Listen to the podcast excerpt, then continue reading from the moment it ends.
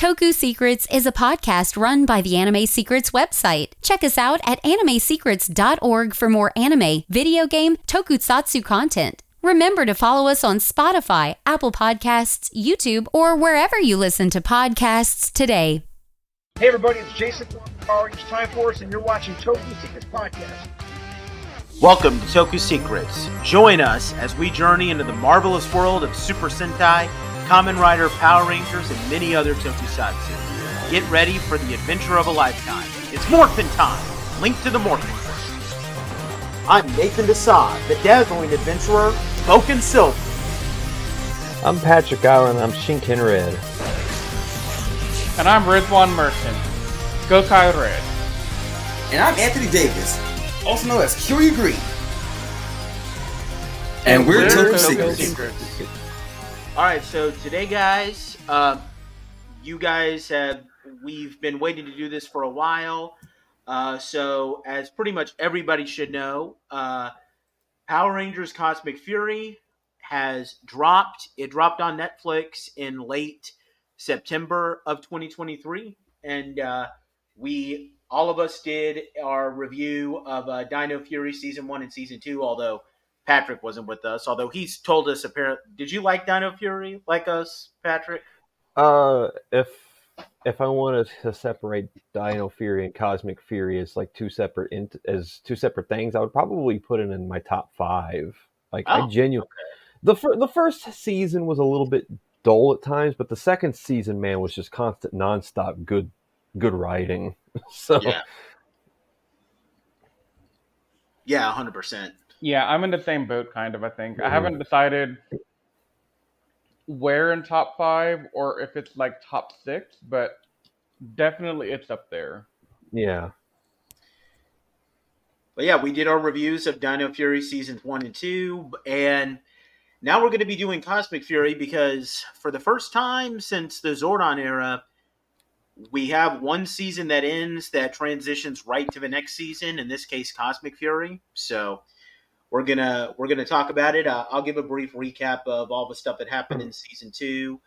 Uh, So Tarrick, uh, the season began with Tarrick reviving his wife uh, Santaura, but she turned out to be she actually turned into a villain called Void Queen, she which was ad- adapted from the ToQger villain uh, Madame Noir. Uh, and she was obsessed with destroying humanity for some reason. And then Tarrick briefly defected, but then he got brainwashed and turned into Void King. Uh, the Rangers had a brief encounter with Lord Zed. If you guys remember our review of uh, season one, you'll know that Lord Zed revived in season one and they defeated him uh, with uh, the help of the Green Morphin Master, who imprisoned him in a crystal.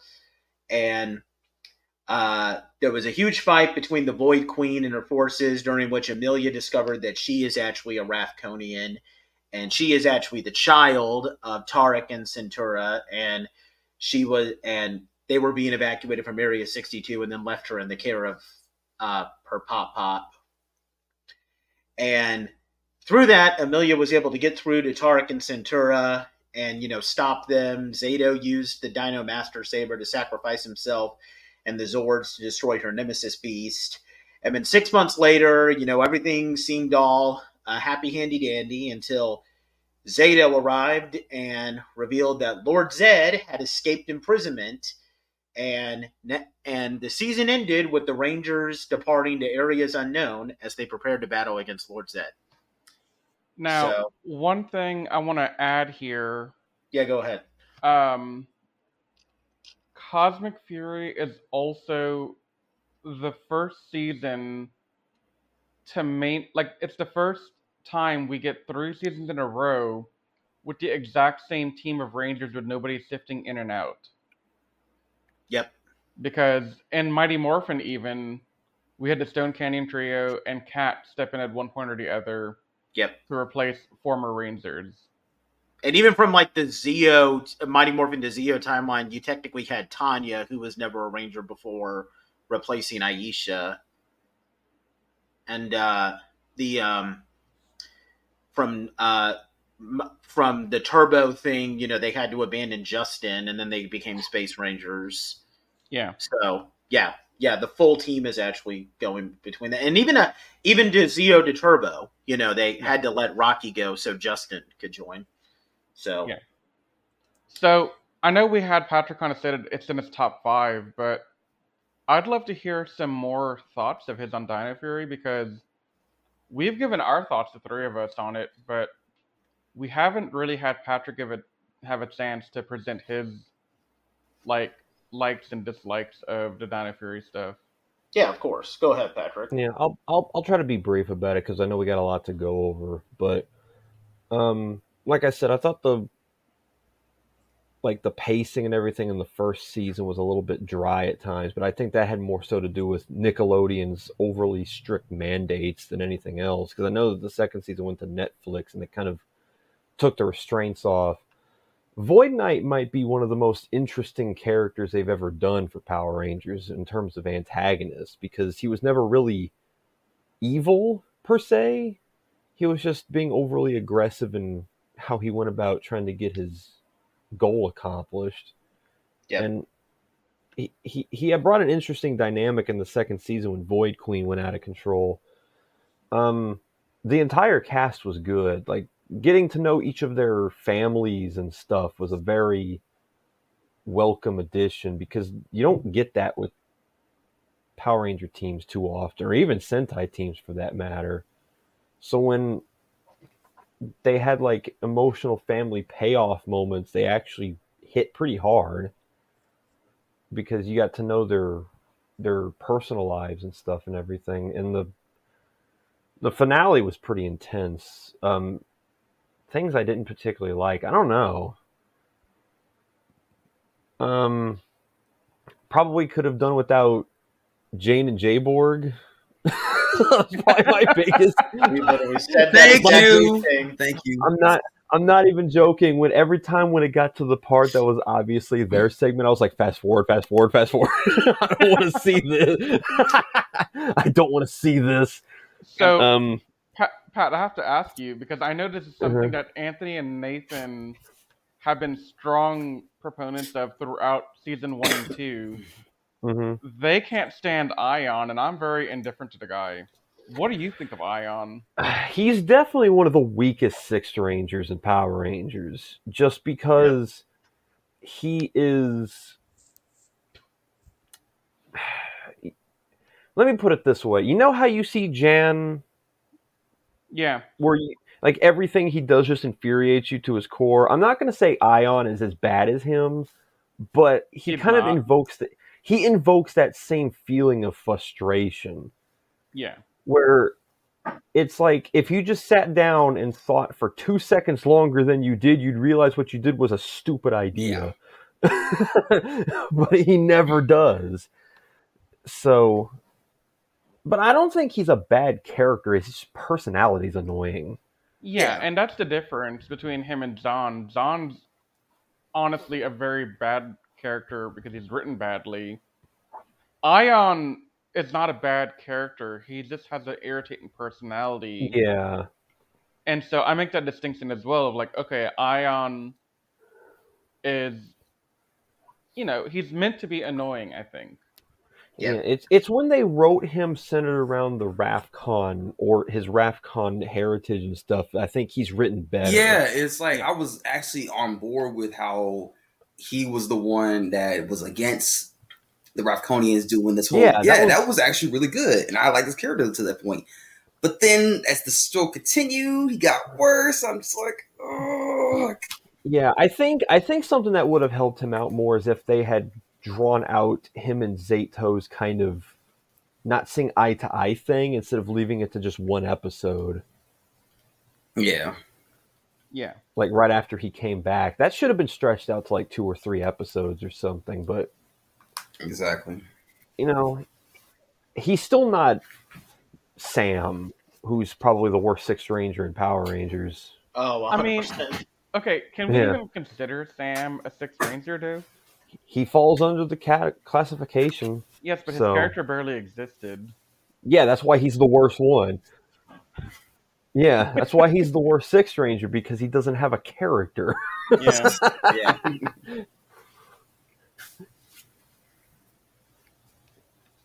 Do, Yeah. do we want to do Yeah, we want to let's- jump into Yeah. Cosmic Yep. Fury We now? can, Yep. yep. All right, cool. So we have our uh, first episode called Lightning Strikes, uh, and we're going to go over this uh, episode by episode and give our thoughts. So, uh, the episode actually opens up with probably like one of the most uh, epic shots ever, where we see the Rangers still in their Dino Fury suits. Uh, they're fighting against uh, the Morphin Masters are there too, and they're fighting against uh, Zed's forces. They're these on the planet Zordina, and we actually have new foot soldiers here. They're called Sentinels, uh, which these are actually very unique foot soldiers. So, a couple of things. They're the first um, Power Rangers exclusive foot soldiers since the Robo Rangers from the uh, from the um, Dimensions in Danger uh, crossover episode. They're the first regular um, American exclusive foot soldier since the Tyrannodrones from Pow- Dino Thunder, and they're also the first foot soldiers that can that can speak since the Bluehead Krybots from uh, SPD. So that's pretty cool. Uh, just brief thought. What do you guys think of the Sentinels? I mean, So, I will, I will say I really enjoyed the Sentinel suit for what it was and the circumstances we got him under. I honestly, so we we're currently working on the audio drama podcast as well, simultaneous to this, Yeah. and whenever I re- whenever I started re-listening to the audio drama podcast, the Lord Zed Foot Soldiers and the audio drama, I can see them being Sentinels now.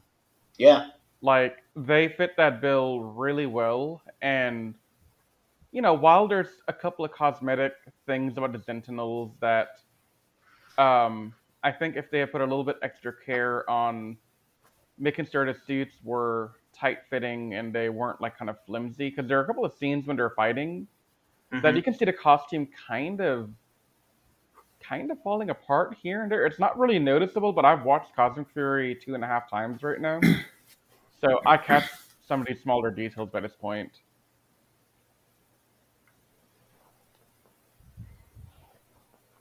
yeah. I think they look. I, I. Well, okay. First of all, these are easily a lot better foot soldiers for Lord Zed than in Mighty Morphin the Z putties because those things could get destroyed so easily. Aim for the Z. But- Hit, yeah, hit hit the kill me here, hit, hit me here switch. Okay. yeah, the, yeah. I The mean, power button.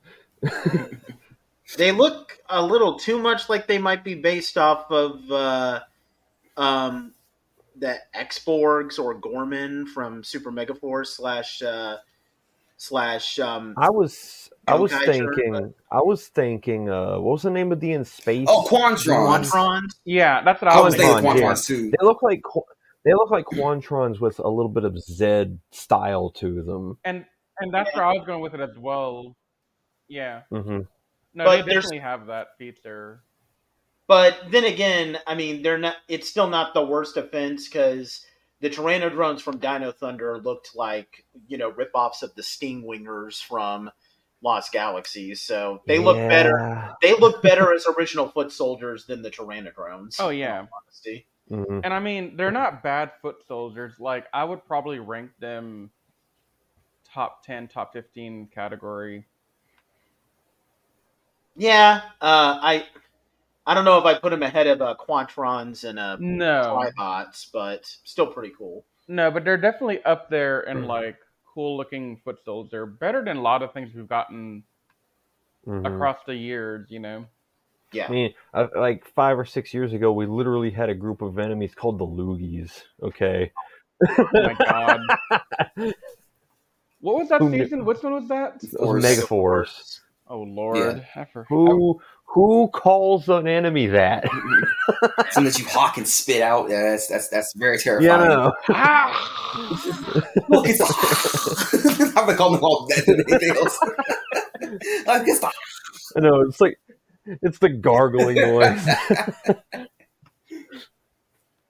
But I also like. I know Nathan hasn't gotten to this point in the plot yet, but I also like the very obvious symbology for Bajillionaire on the Sentinel's uniform. Yeah. to show that they're owned by Bajillionaire. Oh yeah, you're right. I didn't catch that. Yeah, no, they have the little belt buckle for it or Yeah. something.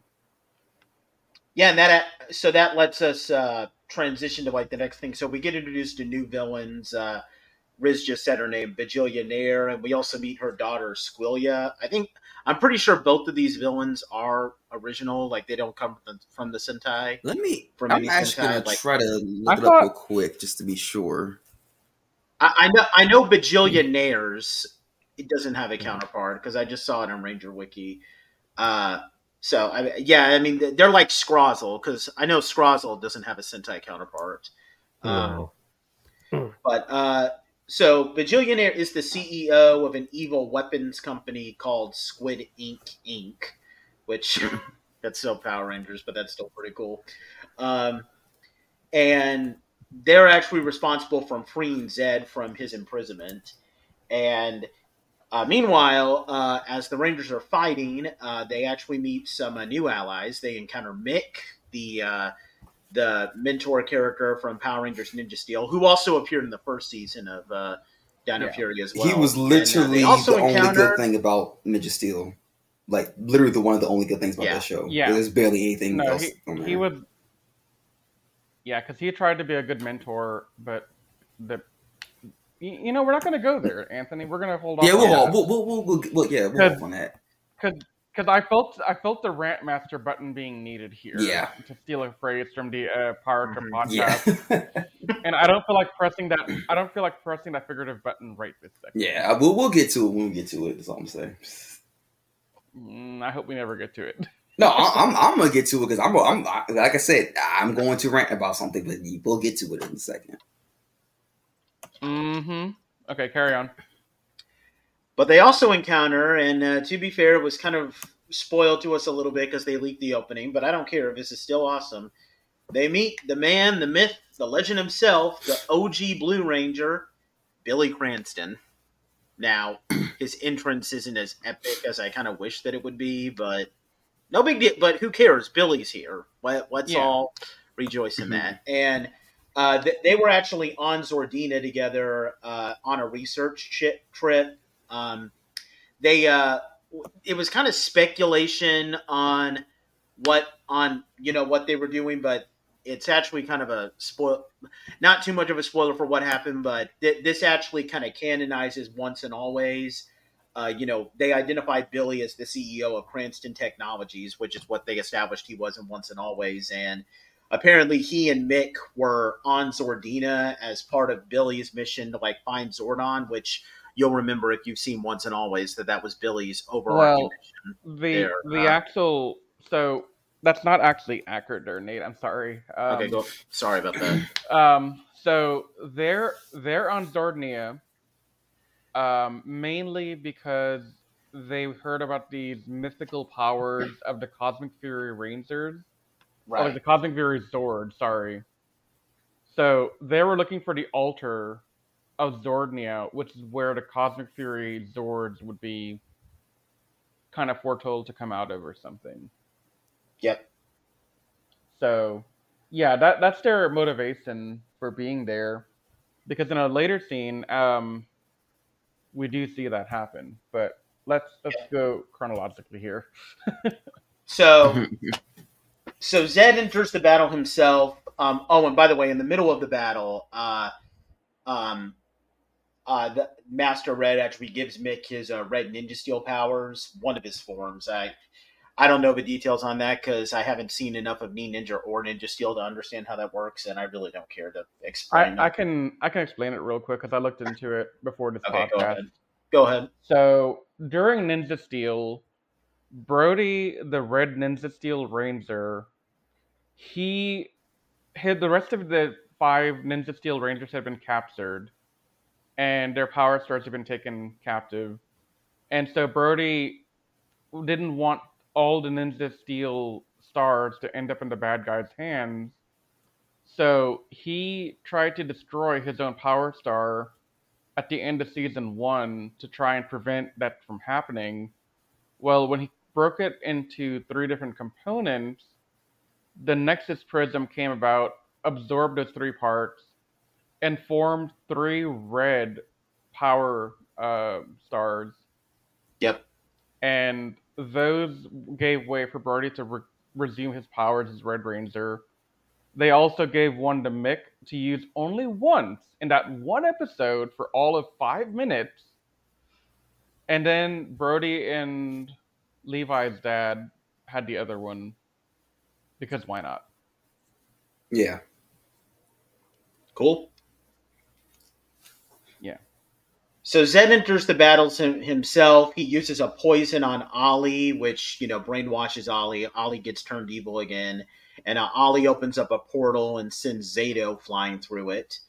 Uh, at the same time, Scrozzle arrives with a new cannon weapon, and he uses it to capture the Morphin Masters. Although Master Red does give his staff to Javi, and the Morphin Masters are basically destroyed. Well, okay, not really, but they they're pretty much out of commission, and the Rangers are forced to retreat.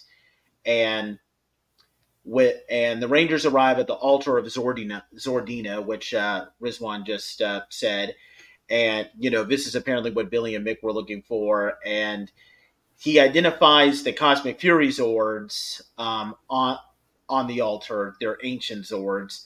Uh, Billy actually re- um, revealed. Uh, so here's the funny thing. I thought that Billy revealing that Zordina Zordina is where the Shogun Zords Zornia. from season yeah Zordina Zordnia sorry uh, came from uh, season three.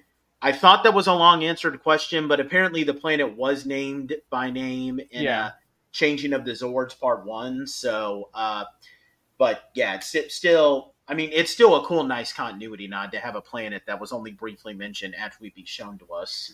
Yeah. Man, Uh, I had to go digging to figure out what this Zordnia thing was because so we had gotten a prim uh, a promo clip of the Rangers and the Morphing Masters fighting Zed forces at the beginning, and they mentioned this is planet Zordnia, and I'm like, why the heck would we name a planet Zordnia?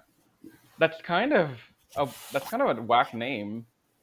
But then I started looking into. it, I was like, oh, this is actually from season three, and they did an off offhand comment reference of, yeah, this is where we get the Shogun Zords from. Yep. So yeah, definitely pretty cool. But do you still think it's a So, white name though? as Still, Ollie- that's the question. Uh, yes. Okay. O- only because I mean, it is okay. from my morphin, so I mean, Okay, so let, let- let me explain why I call this a whack name. To me, the name Zord is something you tie back to Zordon. right? And the Shogun Zords predate Zordon by quite a bit, Mhm. chronologically. So you wouldn't call a planet Zordnia as a way to honor Zordon if the planet existed way before Zordon did, right? Like that's just kind of whack to me. Yeah, Yeah. that that does make sense. And and the audio drama even mentions like the uh the Mighty Morphin team in the audio drama didn't want to call their Zords the beast spirits; they wanted to call them Zords. So the it's it's kind of that that was kind of of a nod to say Zords are named after Zordon, not because of its planet Zordnia. yeah, I mean, But it's still pretty cool. I, I'm not going to complain about it. I'm not going to complain beyond saying it's a whack name. I mean, this I isn't understand the- that. Yeah, it's definitely not the best name of a planet in a Power Rangers. Although Power Rangers has created some pretty cool planet names like No, they have some fantastic names like Aquitar, Mm. Triforia, Yeah, Onyx. Onyx. Yeah. Uh, I remember uh, one wor- uh, oh Andros and Karone's Homeworld KO thirty five. 35. Uh, yeah. But anyway, um, so Javi is able to use Master Red's staff to activate the altar, although it comes at a cost because it pretty much scorches his arm off, which is which that's a huge plot point, but we'll get to that in a little bit. Uh, and but he does unlock the Cosmic Fury Zords. The Cosmic Fury Zords are adapted directly from the Kyurangers Voyager machines, and they combine them together to form the Cosmic Fury Megazord, which uh, in this version it, it's like the base uh, Kyurenoh uh, from Kyuranger. Uh, that's what it. Yeah. That's what it's called, right, Anthony? Yes, this was called. Yeah. Kyurenoh. Q Reno. Okay. Yes. Um, Remember, Riz and Anthony have same Kyuranger. Right. Okay. Sorry about that. Um, and the episode ends with uh, so um, Amelia, Izzy, Aiyon, and Billy. They all commandeer your resorts. Which uh, this is something that Riz pointed out to me in a phone call after we did this. Like this is the first time we're like assorted Rangers of different suits. Like we have. We have like four Dino Fury Rangers, but then we have the Blue Mighty Morphin Ranger all piloting the same fleet of Zords. Yeah. I and I want to consider this the ca- first canon version that this has happened. I know but it happened in a certain team up episode of a certain season that won't be named in this podcast, but uh, it it's it's it's a double O season. And it, and no, it- no, no. We're not going to call it double O because that's too close to O's. Okay. But uh, No, so- but in once and all, but in, what is it called? The Once operation and All? over. No, Once the- a Yeah, Ranger. Once a Ranger. Once a Ranger. Yeah, yeah, okay. Yeah, and once a Ranger, they do have the five veteran Rangers commandeer whatever overdrive Zords they had, yeah, you know, pilot it. But I I don't want to give the respect to overdrive of having the first. yep. No. Even no though they did. Um, but yeah, they form the Cosmic Fury Megazord. They fight off uh, one of these uh, machines called Squid Drills, which are like part of the uh, fleet of uh, Squid Ink. Um, Amelia actually boards the drill with Ollie on board, and she knocks him out. And you know they evacuate just before the Megazord destroys the drill. But then a fleet of Zed ships, um, they begin closing in on Earth, and the Rangers have to uh, re- uh, they no no no they begin closing in on them on Zor- Zordnia and they have to retreat back to Dino Hinge, and the episode ends with the Rangers regrouping at Dino Hinge with both Ollie and Javi in critical condition, and they're in a vi- the Rangers are in a very desperate situation. Yeah. So, uh, what do we think of this beginning episode, guys? Dude, this is really setting the stakes really high. So, this is the first time we get a ranger get amputated in battle. Yep. Um, Ollie has turned evil for the second time in his career as a ranger, but this time his impact is a lot more devastating than the first time. Yeah. Uh, Zayto's missing, and Zeto, as far as I'm concerned, has the most idea about the Morphing Masters and their powers and really anything. He's also their leader, so you know, not having their leader, not having Ollie, who's like technically he was second in command. I would, I, I kind of want to argue. So having the rest of the team without their prime leadership that that's a big deal, man. Like that's that's huge. This would be equivalent to like freaking losing both Andros and TJ in the exact same time. In a way. yeah. yeah. And then on top of that, you lose Carlos for a little bit. On top of all that, Yeah. So so you're literally just these guys took a huge L here, and that sets the stakes extremely high, in my opinion. I mean, the only thing I would say is that I yeah, I- the the the opening segment where they were fighting Zed's army with the Morphin Masters was pretty like it, it kind of established like this was going to be something different because that was pretty uh, high end right out of the gate. Yeah. Uh, but yeah, they, they did a really good job of establishing that this was this this was going to be a lot more. Uh, what's the word I'm looking for? A lot Story more driven. story driven and violent compared to what Yeah. we're usually used to with Power Rangers. So Yeah, I think this is kind of a backdoor pilot into what we're gonna get this upcoming supposed reboot. maybe. I, I think it could be like just setting the tone for what, what we can kind of Yeah. expect. hmm Um, but another thing that is a huge hit for these guys, the morphing masters are also captured. yep So that they're literally without half their team. They don't have the morphing masters as a crutch like they did last time to help stop Zed. And the only saving grace is that they have Mick and Billy. I mean, honestly, this situation is like pretty much as dire as. Uh, honestly, you could say that it's even more dire than uh, what happened at the end of Turbo, because at least with Turbo, you know, they've lost the power chamber and they've lost Dimitria. But I mean, this is like they in Turbo they lose everything. Also, TJ and Carlos ha- have disappeared because you don't have Zordon because he's been captured. Yeah, and the the two leaders are gone. So all it is is just Justin and the women. Like that. That's how bad. And the, their only saving grace is that maybe the Blue Centurion is still there to Yeah. occasionally help them out. Like you know what I mean? Yeah. Now, I will say, I do like the early lead that Amelia starts to take here that she's going to develop throughout the rest of the season. Yeah. I think she stepped up really nicely here. and again, like I, I uh, even even from the context of like what I thought, I mean, Riz corrected me that Zordnia was already established as a planet, but even it even if it was my original thought that like this is the first time that we established that Zordnia is where the Shogun Zords came from, even if that was the case, I still love that subtle writing. Like this is where the Shogun Zords came from. And now they're also having to be where the Cosmic Fury Zords come from. Like I know, Yeah. like just those minor continuity like nods like that that's one of the that's probably the biggest thing i love about the hasbro era that you you're not afraid to acknowledge continuity from other seasons Well, And- and that's the biggest strength we have because Once and Always did it, uh, Beast Morphers did it, Dino Fury, Cosmic Fury did it, yep Mhm. and I, I just think that while people are not very happy with Hasbro, I think they have to look at the bigger picture here of what Hasbro has done for us. yep uh, what do we want to give the first episode out of 10 guys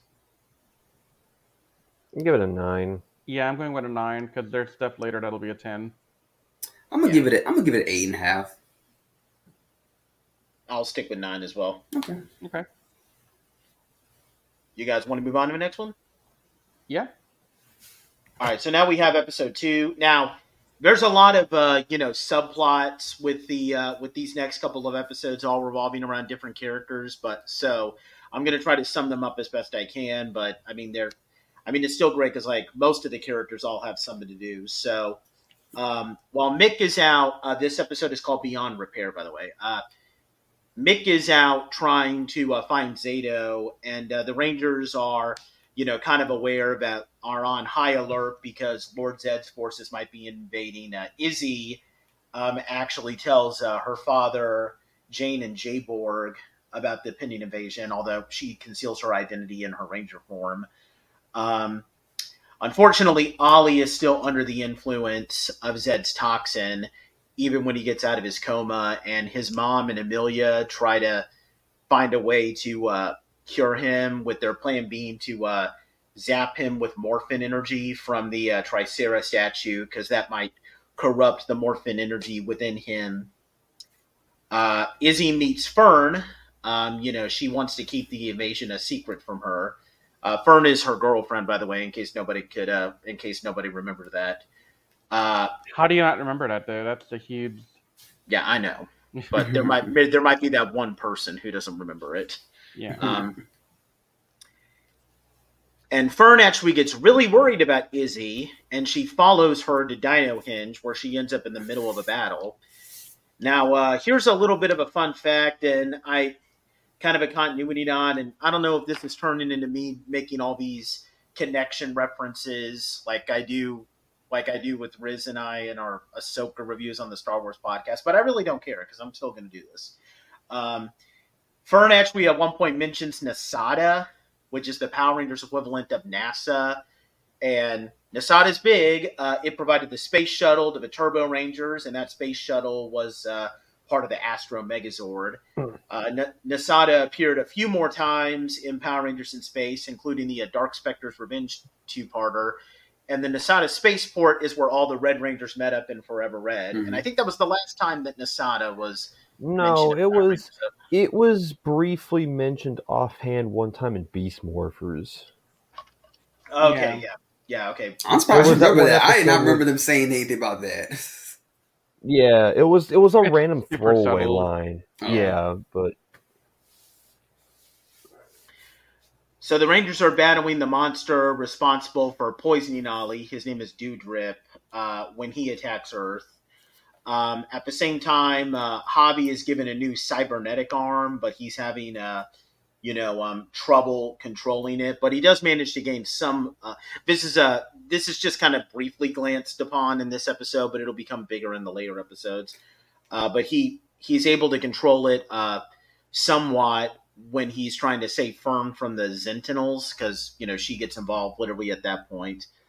Uh, unfortunately, though, uh, Lord Zed, after you know Dino Hinge's location is revealed, he arrives and he destroys the Dino Hinge statues, and which strips the uh, the Dino Fury Rangers of their powers. And unfortunately, Ollie is unchanged from Zed's new toxin, despite the source of his morphin energy being destroyed, and he attacks Amelia. And with Dino Hinge pretty much destroyed, well, you know, they're based under attack. They evacuate. Uh, they evacuate their base, uh, Zed's, um, with leaving the Earth pretty much completely vulnerable for Zed to attack. But thankfully, the Rangers are able to teleport their base to a planet called Iridis, which is 30 million light years away from Earth. And here is a huge problem with this situation, which is already pretty bad. Fern was on board Dino Hinge. Oh no! Dum dum dum. And that's how the episode ends. Oh wait, I, I got I got more- I, I got something I gotta say. Go ahead. We need to make sure Rocket Raccoon does not find out about Javi's arm because you know he wants to wants to get that arm. Bro, I. You know what? It's funny you say that. I saw a meme with them doing that exact thing. Like it's Javi with his arm. I think I saw it Rocket too. Raccoon. Yeah, that's pretty great. how much more for that arm? I just got it. So how much more for the arms? yeah so th- this is another really great episode i mean i i love how they took their time like obviously we kind of i mean i don't know how i imagine we could have had them getting new powers i- um, except with them losing their powers here but i love how they you know took their time with them losing their powers and Yeah. Like i don't know like it I like that. You know, I like the drama with uh, you know Ollie and Amelia, as well as you know bringing his mom in. Because have I ever mentioned that I really like Ollie's mom? you, me, and every and every almost everybody in the community that just Yeah. love that woman. Like yeah, you can't hate her. She's she's best mom in Power Rangers. Yeah, I mean, I, don't- I don't know much. Like, I still need to see season two of Beast Morphers, but well, I mean, I've seen some of it, but like, I'd probably say that she's better than uh, Captain Shaw, Ravi's mom. Oh God, yeah. Oh yeah. yeah, No, not, no, not no no disrespect to the, to lady who plays her. By the way, it's just you know Yeah. No. and uh i would like but yeah i mean i, I like that you know they set up all these uh you know s- um you know smaller plot points and what i really love about this like you know one of my biggest complaints with dino fury was that they would sometimes have like and this is a complaint that i've had for a lot of hasbro seasons is that there's a lot of like epic episodes with like epic implications but they sometimes have these subplots that feel like they belong more in filler episodes like yeah. an episode where Zayto is trying to learn how to control his battleizer. The main plot of that episode is Javi Hmm. try, competing in a music contest. And I love how Cosmic Fury doesn't have that problem. Right. Like all Well- these subplots are directly connected to like a bigger picture. Well, they only have ten episodes to work with, so I guess that you know does help in their favor. I mean, we only even have ten. I also think it's because Nickelodeon isn't hovering over their shoulders saying that you got to do this. Yeah, true. You gotta have gotta do that. jokes. You gotta have this. You gotta gotta have that. Yeah. moral of the day and all that. Yeah, Yes. I, I, I am so happy that it turned. I am so happy that it turned out that that was just Nickelodeon breathing down their neck. Yeah. I knew it had to have been. Yeah, I do. because Yeah. Nickelodeon is because everything I've heard about how Nickelodeon is run behind the scenes, they are obscenely hands on with everything that they have on their channel. It's like Power Rangers So- because they don't care. Like I, I can remember like they'll show like little little small freaking promotional stuff for Power Rangers, but then other than that, you you won't get anything else from them because they don't care. Mhm. Yeah, the worst offender is like the first episode of the Beast Morphers uh, in Game Arc, where pretty big episode. They wipe everybody's memory to think that uh, Blaze and Roxy are still good, so that Blaze and Roxy can like break in and steal these like teleporting equipment. And but the main plot of the episode is that uh, Steel was all like, "Man, I want a pet, and I want to prove to Nate that I'm good enough to have a pet." And then at the end of the episode, he gets a dog. and It's like, "Oh yeah, cool, Steel." yeah, sure, they just stole this valuable equipment and we might be screwed, but you get a dog now. So I, happy I, I still like Steel. That's best that's best boy before he becomes a human. So FYI. yeah. Yeah. I still won't forgive them for that. That's the only thing, only only gripe with Beast Morphers for me is that they turn that that that perfect machine into a human. I, I know, I know, I know what people gonna say. Y- yes, he wanted to be human. Yes, and nobody needs to explain to me what I've already said. I've heard this on time before. Just let me have my rant without any type of interruption. I don't need explanations or anything. How how uh, how you feel, whatever. I just this is just how I feel. I got to say that because otherwise I'm gonna be here somebody. "Uh, No, I don't want to hear that. I just want to have my rant. Let me be. No, I mean I, I get where you're coming from on that, Anthony. That makes sense to me. yeah, it's like I get. But, it's like uh, I get it. It's like I get. People may not agree with what I have to say, but just just let me have my opinion about it. You know. Yeah. Yeah. Yeah. But I love how all these episodes are ending on cliffhangers too. Like when I was watching this, I thought, okay, I'll just watch maybe the first five episodes and then maybe watch the next five later. But like each episode is like ending on a cliffhanger. Like I'm like, oh no no no, I have to watch all ten of these like at once. Like I I need to know what's going to go on ne- happen Okay. next. I- imagine Rizwan at two o'clock in the morning binge watching all ten episodes as Oh, it Lord. dropped on Netflix. because I did Mhm. that. Because you know what? Our fandom sucks on Twitter and on Instagram. If I had waited, I would have been spoiled. Yeah, because they, they, Like- they, they don't wait. They'll they'll spoil the crap out of everything. Like, there's something we'll talk about in the next episode, or I think it's episode four. Mm-hmm. that was spoiled for me uh, before I even got to watch the first episode because somebody who had a, a advanced copy to do a review, they posted photos even though they're not supposed to. Well, I mean, the embargo ended on it at like before Cosmic Fury drop, but still, that's that's pretty crappy of them. Yeah. Uh, what did you guys think of this episode though? I I liked it. It's it's more of a setup episode for the bigger Yeah. plot Yeah. that's coming, but it's still pretty solid. And I do want to highlight one conversation that I have in my notes here for episode two, and that is Amelia and Ollie's mom have a talk about how can um, Miss Akana be so calm even though Ollie is, you know, under the spell of Zed and turning evil and all this stuff. And she teaches Amelia to face the facts, think about what's going on, analyze everything, make a game plan, do what you can, but don't worry about the things you can't do. Like, these are really big lessons that will play a huge role going forward. And I just love the subtlety of this because if we'll, we'll get there, we get there. But I just want to say that I love this little conversation for what it sets up later on. Yeah. What about and uh, then, No, I'll go. Sorry, Riz. I didn't realize you weren't finished. Oh no, and then my other big comment is again the the stakes are getting even higher now, because now the entire Dino Fury power set minus Ollie is gone, and they're on a distant planet at the farthest end of the galaxy from Earth, and they have no way home. In before Spider-Man reference.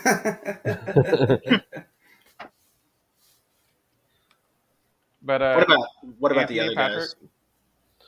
Um, I'd probably give it an eight. Honestly, I'm gonna give this an eight as well.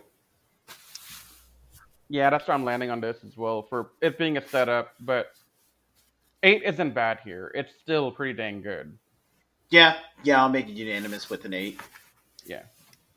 All right, so let's move on to uh, episode three, off grid. So uh, a lot of things happen here. Uh, so the Rangers, uh, pr- well, so pretty much everybody except Zayto and Ollie, they venture into Eridus to try and contact Earth. And uh, while they're out, you know, going through like some, um, you know, going through like some shenanigans, uh, Billy actually studies Master Red staff, which they still had on board, and he successfully uh, comes up with a way to not restore the Rangers' powers, but instead give them new powers. So he creates new morphers for the Rangers. So there's six of them, um, but um, you know, and there's two for uh, Ollie and Zayto when they return, uh, supposedly. But let's not get ahead of ourselves. Um, where these new morphers use cosmic orbs and transform the Rangers into Cosmic Fury Rangers. There's the name. Now, uh, Javi, Izzy, and Aiyon retain their original colors uh, black, green, and gold. But uh, Amelia, and to be fair, this was spoiled to us, but it's still really cool. She becomes the new Red Ranger. Now, is there an explanation, or is this just going to be her changing color for no reason, like how Jake changed colors in Super Megaforce? Well, no, there is an explanation, and no, it's not just saying there's a simple explanation for that. There is actually an, an actual explanation. Um, Billy reveals that the morphing grid chose her to be the Red Ranger, like identifying her leadership and all that. So, I mean, simple line, just you know, explaining that. Don't know why they couldn't have done that in Super Mega Force, but who cares? This because the writing. Bond didn't care about the continuity. No, he didn't. Right. And honestly, I kind of wish that Saban would have had actually the the I, I guess the balls to, to really just destroy the Mega Force powers and just give them these the new the new powers in the season two arc. But they decided not to. They're going to keep the old ones and the new ones, and it's like, why do that? you could just, you know, I mean, I like my idea better still. Oh well, don't worry, Anthony. That's how I handle them getting new powers in my version. thank you. That that's all, that's all I wanted. Thank you. Well, my version of Super Mega Force will have them get it differently than you, Nate. Mm-hmm. Okay, cool. So, my, just a quick thing, because I do think that's a pretty cool idea. I vote that the Megaforce Rangers stay Megaforce, and a second team of Rangers inherits the powers of the Pirate Rangers or whatever, oh, and they compete against each other to find the legendary power, like in Goku. Well, yeah, yeah. I mean, I think that's fine enough. But like, I'm when I'm writing my thing, I'm kind of trying to work as if like I'm working within the confines of like what. Nope, I refuse. would- Okay, cool. Do you like? screw, screw Nickelodeon, screw Saban. And by the way, what do we think of the? Okay, let's get. I don't know if we mentioned this uh, in our podcast when we reacted to them, but what? Let's just do it now that we've seen. We can actually see them like in out real action. What do we think of these new Cosmic Fury suits? I don't like them. I'm sorry. I don't like the suits. sorry. I like Yeah. I like parts of them. I like parts of Um, them too, but not everything. No. So my only complaint. Okay, I got two complaints, but one is not really a complaint; it's more of a nitpick. My big complaint is I don't like the abs. Me neither. That was my abs. biggest gripe. Was why you had to give them the abs. If they It didn't remind- the abs, they've been fine suits. I would not have complained. They It reminds me plain. of Power Ranger toys that came out when I was a Yeah, they'll have like the would muscles and everything. Give them like, yeah, And, and do you know what the reason is for that? I found it on uh, Simon Bennett's Twitter or something a while back. yeah. The reason for why the suits even have the abs is because Hasbro wanted a one-to-one conversion for when they're making the toys. Oh man, that's so bad. So literally, we lost the Nickelodeon mandates and we got the Hasbro mandates. Are we? Did they, they even confirm that we are going to get toys of these or no? We are. Are we gonna get like lightning collection Run figures, or we're just getting like just I guess the basic six inch back figures like they've been doing been doing for um I think they're focusing on a kids line right now more than the Lightning Oh. collection. Oh, okay. So I think the next time we have a Hasbro Pulse event, they're gonna announce uh, bigger things or whatever. yeah if if whenever, whenever that happens because we don't even know when it's gonna happen it could be like a year before we hear anything about it Mm, I don't think it'll be that long. who knows Hmm, we'll see I'm probably gonna be the odd guy out, and I didn't really like. I the, like. I know that the the built-in abs were kind of noticeable, but I didn't find them distracting at all. No, they're Like, not I- distracting at all. At- so they did, it didn't it didn't bother me, and I, and it's probably because I'm always been a fan of things that are more simplistic. But I dig the costumes. wow Yeah, really? Like, exactly. I, I thought you would hate them Yeah. no, the suits. No, I'm I'm a fan of simplicity. oh Yeah, me too. Like, and that's what I was saying is I like the simplicity. Yeah, I just think that the abs being removed would have enhanced the simplicity to make the suits more. It would have, but at the same time, I didn't even notice it half the time. So it was it was never a thought in my mind that oh man, those things look kind of fake. They It's just only. It's I only didn't in like notice. a. it's only fleeting moments I'll see that. You know, like like honestly, they looked worse in the production photos, but then when you actually see them in motion, it was never really an issue. no, not So- really. But My complaint with that kind of just disappeared.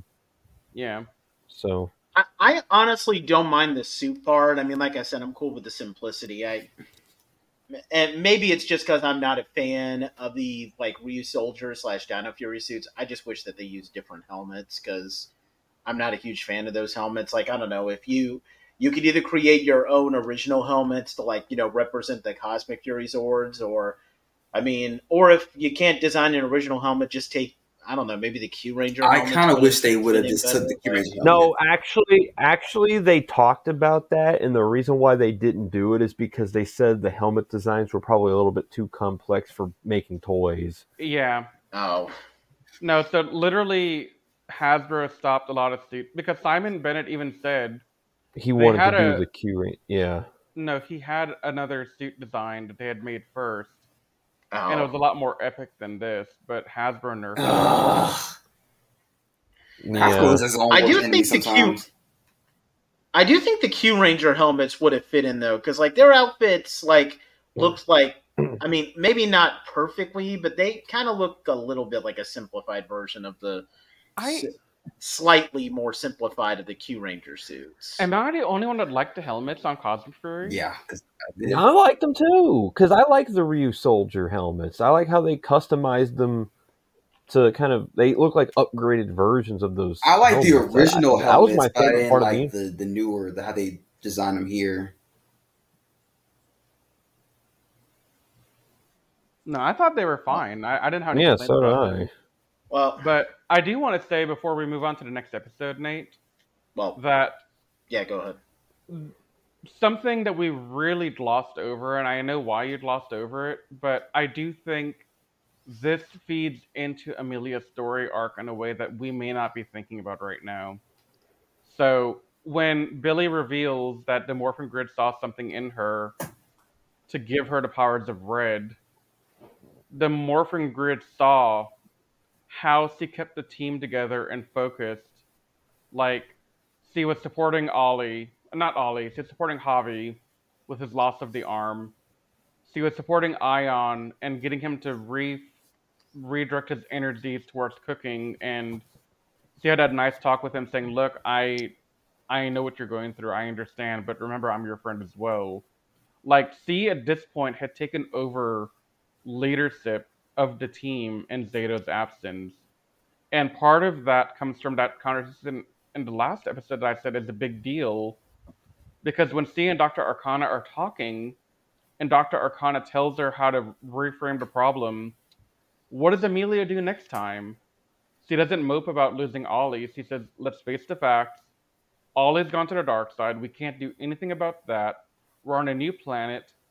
Let's work with what we have and find a way out of here because I know we can do it.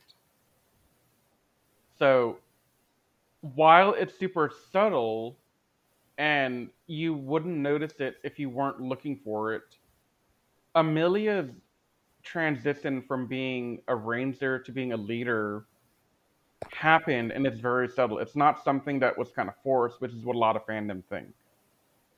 hmm So I honestly applaud them for doing this kind of groundwork to set everything up properly. I mean, it honestly feels natural to me. Like I was going to say this earlier. Like you always looked at Ollie as second in command. Honestly, Amelia, It was gave me more Amelia, yeah. second in command too. Well, so with Zayto being if out of the picture, it makes a lot of sense for her to be. If not, if Okay. not second in command, Amelia was the second main character of Dino Fury. Oh, 100%. She is the main character of Dino Fury after Yeah. Zayto and Aiyon. But Yeah. the reason I said uh, Ollie was the second in command is he kind of le- he, it kind of felt like he was leading the group at the end of uh, season two in the epilogue. Like he was the one in the center. He was the one that was kind of kind of subtly calling the thoughts of what to do with the team. So Mhm. that that was kind of why I thought it worked for Ollie to be that because Mhm. he was kind of. I imagine Ollie had taken over that role more in the six month period that he was Zayto was gone. yeah, fair enough. So, again, looking at the timeline, we had six months in the middle where we don't know really what happened, but the indication Mhm. is that Ollie was acting leader while Zayto was out. Yeah, but then with him out of the picture, Ben, I, I like Amelia does feel Oh, like the Amelia natural has next to be. leader. Yeah, hmm because I wanted Amelia to be the second in command. I wished Amelia had been the one to kind of lead the team as a Yeah, and and I also like another. and I Zen. also Mhm. want to like add on to that.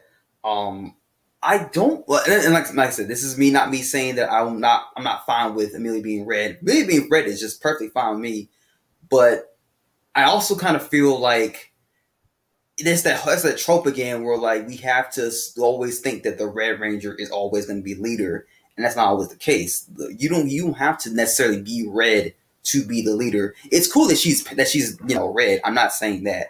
What I'm saying is that we've had leaders who weren't necessarily the Red Ranger in other other series, and I don't want people to think that like, Yeah. oh well, since she's like she has to be, she's red, she has to be leader. It's like you don't have, you don't have to be leader to be red, you know, whether it's a guy or a girl. But that's just I me. mean, and, and that's an issue I have as well, Anthony. Is our canon is at odds ends on this point. Because on one side you have people like Tommy the White Ranger, Delphine, and Mhm. Zen, all Mhm. leaders of their own Yep. teams, right? And I guess Taylor for Wild Force, if you want to include her there, because she Mhm. was definitely more a leader than Cole could ever. have Well, been. she was up up Yep. until freaking Shayla had told her like, oh, you had to be leader because you're lying. Like she's been leader for a whole who whole were the year. three What you people mean? that you mentioned? Who were the other people you mentioned, Riz, besides Jen? Tommy the White Ranger and Delphine. So I they, I would honestly say red. that Xander was a better leader than Nick for M- Mystic but Force, but he whatever. wasn't. But he wasn't actually a leader. Unfortunately, Like, Hey, I would have preferred him to be leader, but that's just me. Yeah. yeah. Yeah. But but in the cases that I mentioned, they're all white or pink or something, right? But hmm Yeah, they acted as a leader without having to color red. But when Billy made that comment saying that the Morphin Grid saw her leadership qualities and chose her for red, and the way that Izzy and Aiyon and Javi reacted and said, dude, this makes sense. You are the leader of the team right now. We support this change. That canonized that Red is the leader no matter what we as the fans Yeah, exactly. But but it's at odds ends because Tommy and Delphine were not Yeah. white. I mean, we're It's not like red. we like it, but at the same time, it's like the, it's literally that. But the the series, the, the the series of Power Rangers as a whole is telling us that Red's leader. So shut up, and you have no argument. You know, that's that's what I feel like. It's, But I that's what I feel like they're telling us. It's but it, even if you look back at like um Sentai, Sentai has the same kind of implication more often than not. Yeah. The only the only three Sentais I know where Red is specifically stated to not be the leader is um Jaka, which even then, I mean, I've seen Jaka, and it's kind of weird with Big One being their leader. I'm not going to talk about that. Uh, I in Mega Ranger, they they identify Okay. Mega Black he was as the definitely. leader. I've seen the Mega Yeah. all the way through. Yeah. He's definitely their leader. and then Kaku And- Rain, and then Kaku and I'll Rain, even I'll even go Oh, a step right. further. You know how in um in in space where they were fighting against the uh the Psycho Rangers, right? You remember yeah. Black, uh, like Psycho Black, aka Neji Black, was the only one who had like the the the, the gold collar around his neck. He his wasn't white. yeah. The reason for that was because he because Meji because um Mega Black was leader of Mega- Mega, Ranger. So they so they in turn Yeah. even Mhm. though Red was always like in the center, they still kind of like wanted like to do a reverse of what um Mega Ranger did as far as like having him be leader, even though he's not in the in you know Mhm. technically leader. Yeah. And then the And- other one that Nathan's probably going to mention is Zen Kaiser.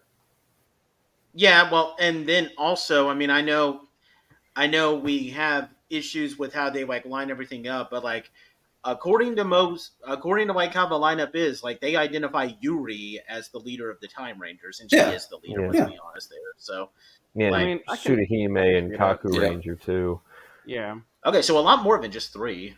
Um, yeah, Yeah, but I mean, we have more seasons to work with in Sentai. We have Yeah. 50 versus the 30. honestly though, I I kind of look at it as a little bit differently. That maybe in the eyes of the Morphin Grid, Red is meant to be the leader, but the team can still choose who the actual leader of the team is. But maybe Red is seen as like the head of the team, and seeing how their Red Ranger was gone, they needed a new Red to kind of be the helm of the team, and they chose her as the best available Yeah. candidate. Yeah. Because And- you can say that red doesn't need to be leader, sure, but there needs to be a red. We've never not had a red. Exactly. So we need to be have a red, so give it to the one who's the most qualified to be the leader, Yeah. yeah, and that would be Amelia. So that that's how I looked at it. And and that's a good way to look at it as well, honestly. hmm Um, the other thing I would say here is, Well, there's still a couple of plot details I have to go over. oh, Mhm. go ahead. yeah, hit those. Um, so other big things. Uh, so there's a bit of a subplot going on with like Izzy being protective of Fern, which we'll go into more details in the later uh, later episodes. Um, now it's revealed on Earth. Uh, they hear uh, they hear this from uh, Commander Shaw uh, from uh, Grid Battle Force, the mentor character from Beast Morphers, that there is a force field that Lord Zed has projected over Earth. It's blocking the Ranger Zords and with Earth completely defenseless, you know they, um, uh, you know, Zed's forces are engaging in an all-out attack, and unfortunately, the uh, the Cosmic Fury Rangers can't contact Earth, be out of fear that Lord Zed will uh, discover where they are. And uh, things are made worse on Earth. Ollie approaches his mom, manipulating her into revealing. So Mick reveals that he found Zayto on the planet Levina, and Ollie pretending to be good manipulates his mom into revealing where Zayto is. And uh, there's a bit of frustration. Um, you know, like Riz, kind of mentioned this that Amelia talks with uh, Aiyon briefly because he's frustrated over losing Zayto. And uh, the episode ends with uh, the Rangers, they have their new powers, they get the message uh, that Lord Zed's forces are going to Levina to find Zayto, and they prepare to head to uh, Levina by themselves while Billy, Solon, and Fern are working on a thing for their base, and that's how the episode ends. Um, one thing I want to say is that uh, the whole thing with uh, like to kind of kind of transition to a new topic, like Aiyon. This is the episode where I really started to like Aiyon more as a main character because like he's not annoying and his issue with missing Zayto was honestly legit and feels like a natural thing he would go through because like you and Zayto have been friends for so many years and you just lost him like this is where I'm starting to realize okay I'm I'm starting to actually really relate to this guy and I was already warming up to him because Jordon Fite was nice to me when I ran into him at that not the Ranger stop and pop that not that not that Ranger stop and pop that Riz and I went to this year last The- year don't but, don't uh, trust me. Don't yeah. trust me. I feel the exact same way because I had met uh, what is it? What is uh, Dwayne Cameron who played uh, Tyzonn from Operation Overdrive? I think uh, um, so did Riz Yeah. this year Wait, where do you meet Tyzonn? so. Uh, he was actually at a convention that I went to. I think roughly a month or two ago with my sister. It was like a small, it was like a small one that we went to. He happened to be there, um, and he was just really nice. Like I, like y'all, what y'all, like y'all said, he's just a cool dude. And I was like, cool. Like I took a picture of him and everything. I'm gonna steal Nathan's words out of his mouth here. Overdrive didn't. It really did. It really did. Every- it really did. No. bro. I was like, what is this? Every every bad Power Ranger season has at least one actor that it doesn't deserve, and Dwayne Cameron is that guy for because he was good in other seasons. Yeah. Like he was good as the monster of the day in that one SPD episode, and as Ethan's bully and that Dino Thunder episode. So he's been good Yeah. in stuff. Like he didn't Yeah. deserve to be in that show. Like, but to kind of uh, go back to what I was saying, like, uh, and there's another thing that I really like about Aiyon, which I'll talk about in a later episode. But like, this was the episode where I'm, you know, really starting to think, you know, Aiyon is becoming a much better character now. To be Yeah. honest, I like how we just didn't be. I just like how we didn't. We just kind of ran around the whole thing of oh, Aiyon's character starting to grow on me because his actor was nice to me one time. I No, haven't but- met Aiyon's actor yet, so I can't say that.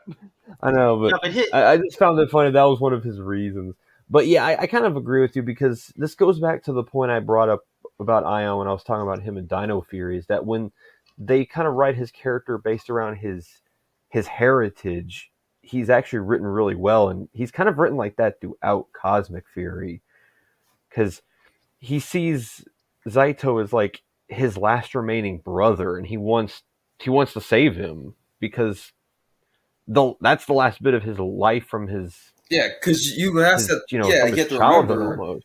they are like the longest living. uh Well, I'm not because well, I know that there are other um Rafkonians out there, Yeah, but and he, I mean, they're the last two living Era, ones from that yeah. era where they Yeah. that they grew up on, and he sees Zayto as more than like a brother, but like the last remnants of his his era of Yeah. Rafkon. Yeah, his home And- is basically gone. You know. Yeah, with with Zayto not being there, so it, it's a it's pretty heavy stuff for him that he's like he's like lost without yeah, Yeah.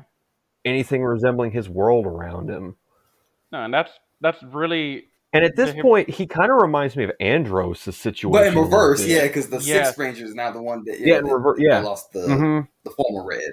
Like if Zane was in Andros' Yeah. position, yeah. yeah, And I mean, look, I think Aiyon's capabilities here as an actor have really shining through because he sold it so well that you know he's hurting and we know why he's hurting and we can feel for him. And you know, Amelia does a great job trying to console him and make him, you know, redirect that energy into something while comedic. You know, like hmm I'll, I'll be honest, we didn't need 10 minutes of plot about Aiyon cooking and then the entire little monster outside that had to go like feed with the pot of soup that he made. We didn't need yeah, Like we didn't we didn't need that, but yeah. We didn't need the Dune spinoff. it. but we still it still helped his character in ways that if we didn't have it, I don't think we would have gotten that same impact. Yeah. hmm So while I don't particularly care for that part of the story, I do respect what Simon. And at least they're giving him something, because I mean, before before he even Yeah. like Mhm. even during like the first season he was in, he didn't have anything. I mean, like yeah. what was his best? What was what was what was his his, his most uh, notable trait in the past two seasons besides him make him cooking that uh his yeah he, that's it. But now that he has his cooking thing, Yeah. at least give him something to do. Now, You know, 'cause- you know, what did he do in Dino Fury? Charged blindly at Zed and had a donut stuck in his Yeah. mouth the whole time. And several other foods in his mouth too. Pretty much his character in Dino. now I do want to transition topics a little bit again, um, because there's another Ranger in this team who I didn't have the highest opinion of prior to this season of Cosmic Fury, and that would be Javi. So Javi was a fine character. Like he's not anything spectacular. He wasn't really somebody I really cared about though. He was kind of there in the background Yeah. doing his own thing. But him losing his arm and having to deal with it and the prosthetic and his Mhm. initiative to even go and grab the morphing master staff and do that self sacrifice, that upped his character quite a bit. I was always a fan of Javi because i i he's a relatable character with the whole, you know, trying to find your place in the world story Yeah. that he had going on. I just never felt like he they did enough with him though in those He first few he he warmed to me a little bit in season two. I'm not gonna lie to you. yeah, It, but he warmed up, but he wasn't a heavy hitting character with a lot of stuff going on for him, even with all the parental back and forth with him and his Mhm. dad. That's Like, honestly what we and honestly it. what actually made me like the character even more because yeah.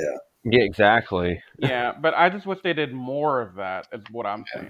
Yeah, Right. but they added this element of now he has something odd Yeah. to overcome. Which is all Yeah. we were asking for. And Yeah. honestly, and Yeah. honestly, if you really think about it, everyone in you know the fandom, they're losing their minds about you know Zayto being downgraded from red to zenith, and Amelia getting upgraded to red, and first female red, and all this stuff. But I'm looking at Z- Javi here in a different way than Mhm. most people because the way I see him now is he's the first ranger with a physical disability, Mm-hmm.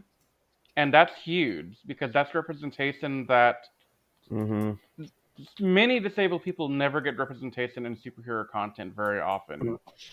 I mean, outside of like Daredevil, there's not much else out there for them.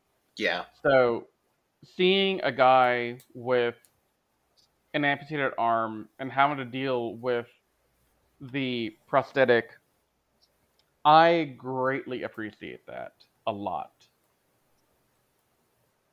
Yeah, like I, I would probably say like I, I, I probably was liking Javi a little bit more than you were before this point, but Yeah. the arc that he goes through at this point, like honestly, like that has me put him like I, I was just recently making like some top five like Rangers of each color for my for my blog, and uh, Mhm. I, I've put I've put Javi as like uh, I can't remember which number, but he is in my top five Black Rangers. Now, to be fair, there's not much competition because like.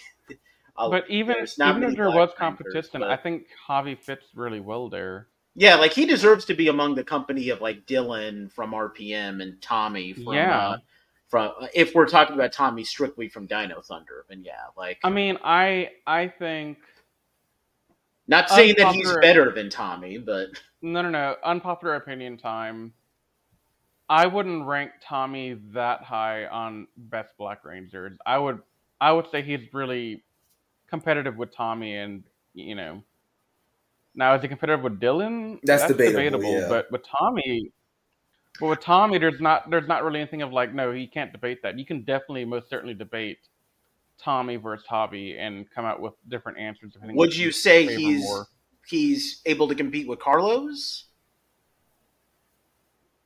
Because Yes, they would go head to head because Carlos had that mental Mhm. block in the in the Yeah. mid there, yeah, well, and I I I like when the Ranger has to overcome that type of adversity of you know something. Carlos had to go through that imposter syndrome phase.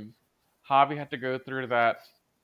Oh God, I lost my arm. What the hell Yeah. do I do now? Kind of phase. You know, like you know, because they they really sold it. Because you know everyone is saying Javi's music career. Javi is saying I can't string a guitar. yeah, And there's this really nice moment that actually, I'll be honest with y'all, moving to tears when Billy said, I, I don't know how to tune a guitar, but I will tune it if you tell me when it's in Aw. Oh. Tune. yeah, that was awesome. Mhm.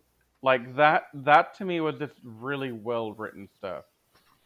Yeah. Did I men? I haven't mentioned this yet, but man, I'm so glad. Same Billy's here, back. man. Oh my god. Everybody is.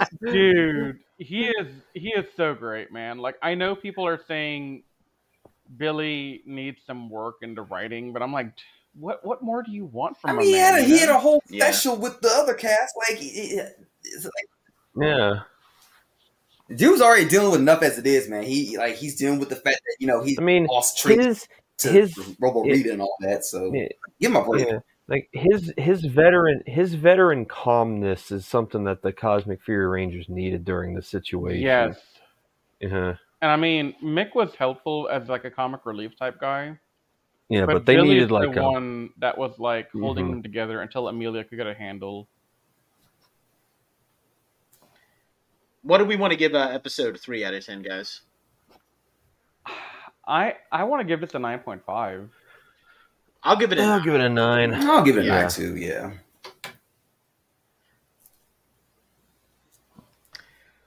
All right, cool. So you guys want to move on to episode four? mm-hmm. Yeah. All right, so now we have uh, episode four called Teamwork.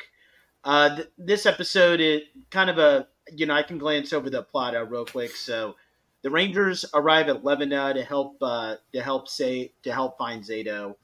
Uh, they briefly encounter Ollie while he's there, and it's actually revealed that he has his own evil Blue Ranger form that Scrazzo created for him. Now, uh, they also encounter Mick, uh, and um, Amelia and Aiyon, they're able to f- help find Zayto because they're able to use their Rafkonian powers to communicate with the forest of Levina. And Aiyon successfully finds Zayto, but he can't connect with Zayto's mind, strangely, which, despite his Rafkonian powers. And funnily enough, uh, he actually hears this uh, when Zayto returns, the forest that's talking with him, it urges Zayto to quote, enjoy the time you, or in this case, Zayto, has left, unquote. Very ominous quote, and we'll find out what that means later. Uh, Zayto returns to the base. He gets, you know, his cos his cosmic morpher, and he becomes the Zenith Ranger. Um, you know, he he gets the name uh, Zenith is what the Morphin Masters called him when they brought him back and uh, Fern and Billy they revealed that they're working to transform the base into a spaceship so that they can return to Earth. But uh, Aiyon is very suspicious of uh, what um, the Forest told Zayto and thinks that there's more to what Zayto is doing than he's telling them. And we get a part between Ollie and Zed on the planet Eltar, which, if you guys will remember, is Zordon's homeworld. I think this is the first time that we've seen El. Okay, I don't know if yeah, because I've always been confused because like in Countdown to Destruction, We see the planet. We We see see, the the, planet, but we don't see like it actually what's actually happening on said Yeah. planet. Yeah. Yeah, because I, I think they were trying to imply like because if you remember in Countdown to Destruction, we see the Blue Centurion and uh, the Phantom. Ranger If they fighting together on were, that planet. please let was us know. that meant to be I, Eltar? I can't Yes. because I don't remember. I don't remember. Because uh, Astronema at the beginning of the episode identifies as at the home of the Phantom Ranger. The Phantom Ranger, I think, was from Eltar. So wouldn't that be Eltar? Yes. But I I think Okay. that's correct, but we'd have to rewatch. Yeah, it. because we won't be like, oh my god, like it- it- to people type in the comments. Oh no, that was totally wrong. That wasn't this. Like you know, we don't want that. Well, I I haven't watched Countdown of Destruction and so it's like long. I've It's seen it, but like I've seen it recently, like not recent, recent, but like you know, I rewatch some of this stuff every time. No, I'm not like I'm not. Like, I know y'all probably don't watch it a lot, but I watch rewatch Power Rangers like often, so it it's fresh in my memory. But it's like I still forget some things. Yeah. but uh, what do we think of episode four, guys? Um, this was probably one of the more sh- blandish episodes so far. Yeah, Yeah. Probably give it a. I'd probably still give it like a seven. No. I'd give it I- an eight just because it I it I was really curious about what the forest meant with like the time that Zayto has left, which left me really intrigued. But again, it is ultimately just the setup or something. So, uh, Now- which is why I'd give it an eight. I I do want to say there's a lot of foreshadowing in this episode for Zayto. Uh-huh. Not not the obvious stuff about the Fort DeForest said, but also what the word zenith here means. Yep. And I don't know if y'all know what zenith means, but the official Oxford Dictionary definition is the time at which something is most powerful or successful. Yep. And as we go through the season, we will see what that means for Zayto. Yeah. Uh, but Riz and Anthony, what would you give it? Eight. You know what? I'll give it an eight as well. All right, cool. Ooh, ooh, a great episode's coming up. I love this. so do I. this episode is called Rock Out, and that Meat name is so fitting for this episode. okay, so, um, so first of all, bit of a thing. Um, so Zed has pretty much taken over Earth, and he has declared martial law, and all of the other Ranger teams are being held hostage in prisons. But that uh, that's just a setup for future plots for the later episodes. Um, the, the Rangers, meanwhile, you know, our Cosmic Fury Rangers, they travel to a planet called Akral because that's where the Cosmic Dragon Zord is being held, and Zed's forces are trying to get it, so they have to go there to uh, try to um, make sure that the uh, that that they can get it before Zed's forces do. And they show up disguised as monsters, and they're but they're not just monsters, ladies and gentlemen. They are a metal band of monsters called Meat Chrome, which I could not stop laughing when I saw this. Like, Best Um, band name ever, and that song is amazing. yeah. Um, and they they they're pretty mu- so they distract um, the Squid Ink miners. Uh, you know, just putting on an entertainment show for them, and they do it just enough to allow Zato to get in and free the Cosmic Fury Zord. Uh, a little bit of drama happens with uh, with uh, Fern. This also furthers their plot. Fern actually joins in the diversion at one point, but she almost gets hit really bad, and Izzy gets really angry about that. But we'll talk about that in a second. They free, and pretty much the way that the episode ends is that uh, they free Vizord and they return it to the base. Um, but they also get a call from Tarrick revealing that Zed's forces are pretty much almost completely victorious on Earth. And the anti Zord field, the source is actually the squid drills. And the ship's transformation of the ship is nearly complete. Um, we get a brief cameo from Heckyl from Dino Charge, but we'll talk more about that later. And Unfortunately, Ollie has pa- placed a tracker on the Cosmic Dragon Zord, and Zed sends him out to hunt the Rangers down. So, uh, what do we think about this one, guys? I It was- loved Meat Chrome. Yeah, it was Izzy You who could definitely- singing, right? I think so. Yeah, that was. You uh, could definitely tell that the cast had fun filming this. I could tell too, episode. Yeah, I remember when like they showed like a shot of like the the Rangers uh, like so when they when they've taken their masks off, it showed like uh, Amelia, Javi, Izzy, and Aiyon in their monster disguises without their outfits, and they were wearing some weird looking outfits, and I'm like, okay, what's the story behind them being in these outfits? And then when I saw these monsters, and I realized that like. I it, that's both awesome and hilarious at the same time. Because at Yeah, first I'm thinking awesome. like, what is this a Halloween episode? I'm just like, because I because I saw the I saw the, the the the preview shots and they were wearing those costumes. I'm like, Yeah. was it Halloween or something? Like, I was like, where's this? I I assumed it was a disguise for when they're infiltrating some planet for some business, but I didn't Right. know what. yeah, Turns I'll give kinda right. give him points for creativity. I've never had a Ranger team do something like Right. this before.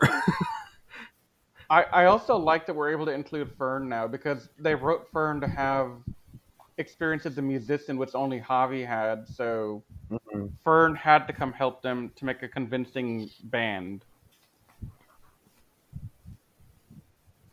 It, it's the small things for me. Yeah, much to Yeah. Izzy's annoyment, but we'll Well, we'll, get, there. there We'll when get there. Yeah. Mhm. What do we want to give Rock off out of ten, guys? I want to give it a 10 just because of the main song. Yeah, I'm giving it a ten too. I really don't care. Yeah, it was, that a, it song was is nine. 10 worthy. It was a, it, Yeah, it was- give it was a nine, just- seriousness. It- like creativity wise. Yeah, I'll give it yeah, nine, it was a nine. Well, Yeah. uh, it was also nice to see Zayto back in action Yeah. fully. Oh god, Yeah. yes. Like I don't know about y'all, but during Dino Fury, I like Zayto a lot. Like he he wasn't an Andros or a Carter or anything, but he was such a solid red for the team. Mhm. And having him back was so nice here. Yep. Especially, I liked the interaction in the beginning when Zayto acknowledges and respects Amelia's new designation. I thought that was a nice little payoff. like he knew deep down that she would be perfect for the role if given the chance. Well, not only that, but it's also solemn for him because of what the Forest told him earlier. hmm Like he knew his team would be in good hands with him gone. Exactly. hmm I mean, we. I'm, I'm going to just say it right now. Like the the fear that we have at this point in the season is Zayto won't be there forever. Yeah. So We want to move on to six now, guys. Yeah. yeah, Yep. let's do it.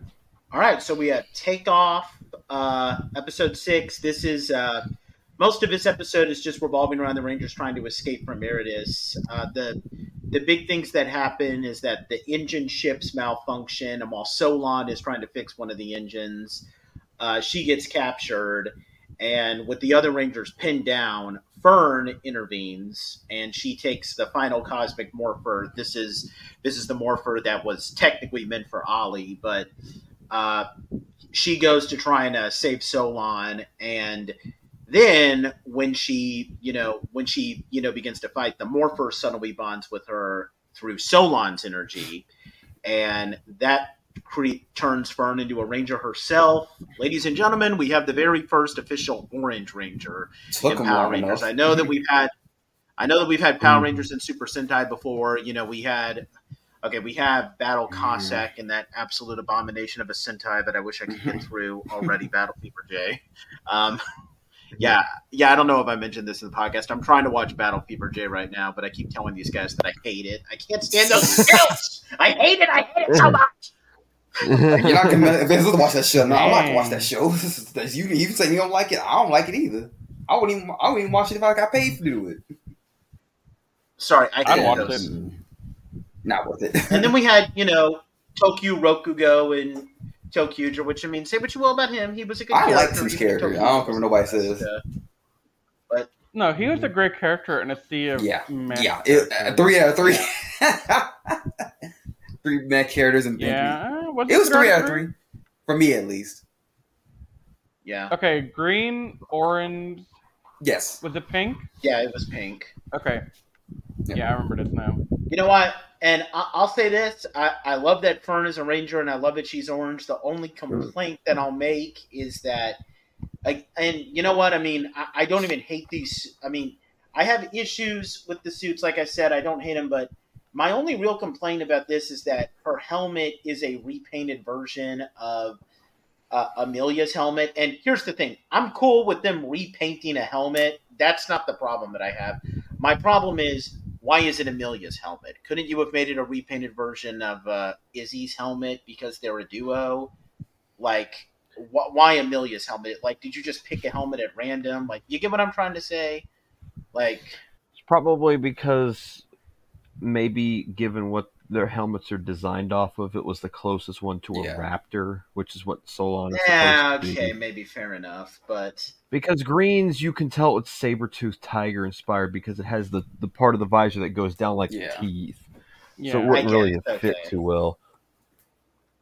okay. It would have been nice if they added like spikes on the Just- top back of it to emulate her hair. You know, something Solon to make it a look more. raptor? Yes. Yes, or raptor-ish. Because I thought they called her a Solon Saurus or something. Well, they, well, that's what she is, but you can tell based off of her like posture and everything that she's closer to like a velociraptor. I'm gonna look this up real quick. Just give me, give me, give me a couple seconds. Hold. But I guess the T Rex helmet would be the closest equivalent, like Yeah. design Yeah. wise, okay, yeah, but okay, I see or what you're saying. whatever.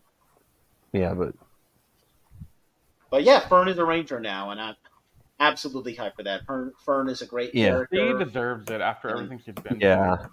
I I, I, had a feeling she was going to be a ranger. because she's so. been a yeah. Well, she's she's been a good character from the little bit of time she's been around, and she's shown that she was more than willing to get her hands dirty. So, you know, she kind of earned it. Yeah. And uh, Fern frees Solon. They fight off Ollie, and they successfully escape Iridis. And this kind of resolves the conflict. Well, not entirely, but uh, Izzy, even though she's been protective of Fern this whole time, she congratulates Fern on being a ranger. And uh, with the Rangers headed toward Earth, the episode ends with uh, Lord Zed ordering Squilia to, uh, with Heckyl next to her, because she has a crush on Heckyl. and She's hanging out with Heckyl uh, to defeat the Rangers before they can arrive. So, uh, yeah, what do we think about this one, guys? I liked it a lot for the Fern reveal. Mm-hmm. Um, I think that's the best part of it. Um, I think the other parts with like Ollie and the team appearing to fight them, meh. Like, it's fine. Didn't really excite me that much though. But the Fern being in the, the Orange Ranger is really hype. Yeah. I think that the the plot around Ollie finding them was more of like it built up tension because like their safe zone was kind of being closed in on. But yeah, like Solon being kidnapped, don't don't touch Solon. She's too nice Right. for this. Don't don't Yeah. get her involved in any shenanigans. Mhm. and yeah, and, and Fern making history as being the first Orange Ranger and a, deserving character on top of it. It was good stuff. I'd probably give this one an eight myself personally. The only reason I take off points is because I I love Fern like the way that Fern becomes a ranger and like her arc is absolutely fantastic. But I just wish there was a little bit of epicness to like how she debuts because all she does is that like the morpher glows and then she's all of a sudden a ranger. Like, couldn't you have done something like? And the reason why I bring this up because this is like one of my favorite like new ranger like debuts. Like, don't show her morphing. Like, have her like show glowing from the outside of the cave, and then like maybe have the monsters uh, get knocked down, and then like slowly show her appear. Kind of like Oh, how, Zhane with uh, in, in, uh, space. yeah, Zhane. Yeah, Zhane. Yeah. You know, he gets he kicks these those Jawa looking creatures out of the Astro Mega ship, and then we see these boots walk down, and then he slowly comes out in his ranger form.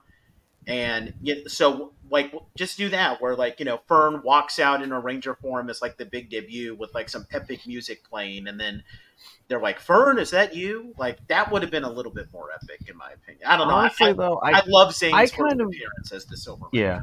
But I kind of would have preferred if they had given her like a full screen dedicated morphing sequence because I haven't mentioned this yet, but I love the Cosmic Fury morphing sequence. yeah. Oh, dude, they're great. so great. They backflip into the morphing grid and stuff like that. I kind of wish they gave her like a a solo full screen. I know. I remember Simon Bennett was like he could. if They honestly, he was not. He couldn't do any like you know solo morphers for some reason or whatever because due to time constraint. I don't know. It was something he said on Twitter about it. It's, No, it it's- you know, It's because the Cosmic Fury and the Dino Fury morph sequences are so. Oh long. yeah, okay, okay. what? The Not Dino really. Fury morph sequence is super long compared to other morph. Even. Samurai, because I felt Samurai was the longest one out of all of them. Yeah. in my personal opinion. I mean, the I- one I'm looking at right now is like 18 seconds. That is nothing compared to the Samurai morphing sequence. Yeah. Yeah. I need to go with Samurai again. I guess. Actually, Um, matter of fact, matter of fact, I'm Nah, gonna go. Uh, know. my, my my TV's muted, but I can go and look and see how long this morphin sequence lasts. So I can, I, I need to know this myself. Yeah, 18 Samurai does kind of overstay its welcome. Yeah, but 18. Okay, well, I mean, Samurai's is so long that, like, there's literally an episode of Samurai where, like, a monster says, That was the longest costume change I've ever seen. Like, even the show is aware of how Jesus long Christ! the morphing sequence is. but what do we want to give this episode 6 out of 10, guys? I was gonna give it an eight. Yeah, I gave it. I'll an give it an eight, eight. too. I'm going to. I'm giving it an 8.5 just because I love Fern's arc, but I'm still taking off points for that debut. Not that I mean they could have done it a whole lot better. And I mean, like I said, I mean if you want to know how I would have done it, I would have done something similar to how they debut they debut Zhane in In Space. I know I keep harping on that. I, I just love that entrance that Zhane makes in the show. So, but uh, anyway, we have episode seven, Operation Seasoning, where uh, so the Rangers have arrived back on Earth, and they come up with a plan to have Tarrick and one of his spot and some of his spies sabotage one of the squid drills because if one of the squid drills goes down, then the anti-Zord force field goes down. But their plan fails, and the Ranger Zords are damaged as they enter Earth, and everybody except Zayto and Aiyon gets captured. Um, now, uh, there's one point where Heckyl is speaking with Squillia, but then he turns on her and uh, their um, their assistant Inkworth, and he actually transforms into the Dino Charge Dark Ranger form, which is an adaptation of the Death Ryuger form from uh, Kyoryu, uh, from uh, Juden Sentai Kyoryuger, sorry, and uh, which canonizes an event that was previously seen in the in the comics. I don't know the full story behind that, but I do. Did you read the time about the, uh, the comics again? Th- Just Heckyl becoming the Dark Oh yeah, so it was a pretty. It happened during I think in a midpoint between Shattered Grid because it was a pretty Mm-hmm. messed up story about how it happens. I don't want to spoil it for anybody who wants to hear about it. Yeah, but that whatever those events are, this episode canonizes it in the. Well, it was already canon, but it's still cool to see it in the Yeah. main series. Although I will say this, this is one distinction from the comics to live action that it's completely different. Not talking about the helmet. I mentioned the helmet. The helmet was the, was the same as it was in um, Kyoryuger's special. Um, he actually used um, the blue and red down charge morpher in the comic, and I know in the show he used the you know his little boom, boomerang morpher. I, I guess I guess they just was figured like this used boomerang morpher then. That was a very interesting interesting change. Um, yeah, but yeah. Oh, and I, I need to say this before to say I know this is gonna be like I'm. It's kind of like we're still talking about the episode, but I'm gonna say this one thing. I got so kind of irritated with it about this episode, but you'll know why, and, I, and when we continue the episode. So Okay.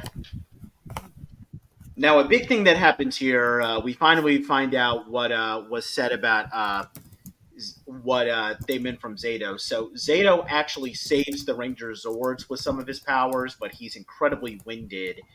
And he's recovering at a resistance base. Um, and and he reveals that the Morphin Masters use their energy to revive him, and he's been given access to the powers of a Morphin Master. That's how he's able to save the Ranger Zords.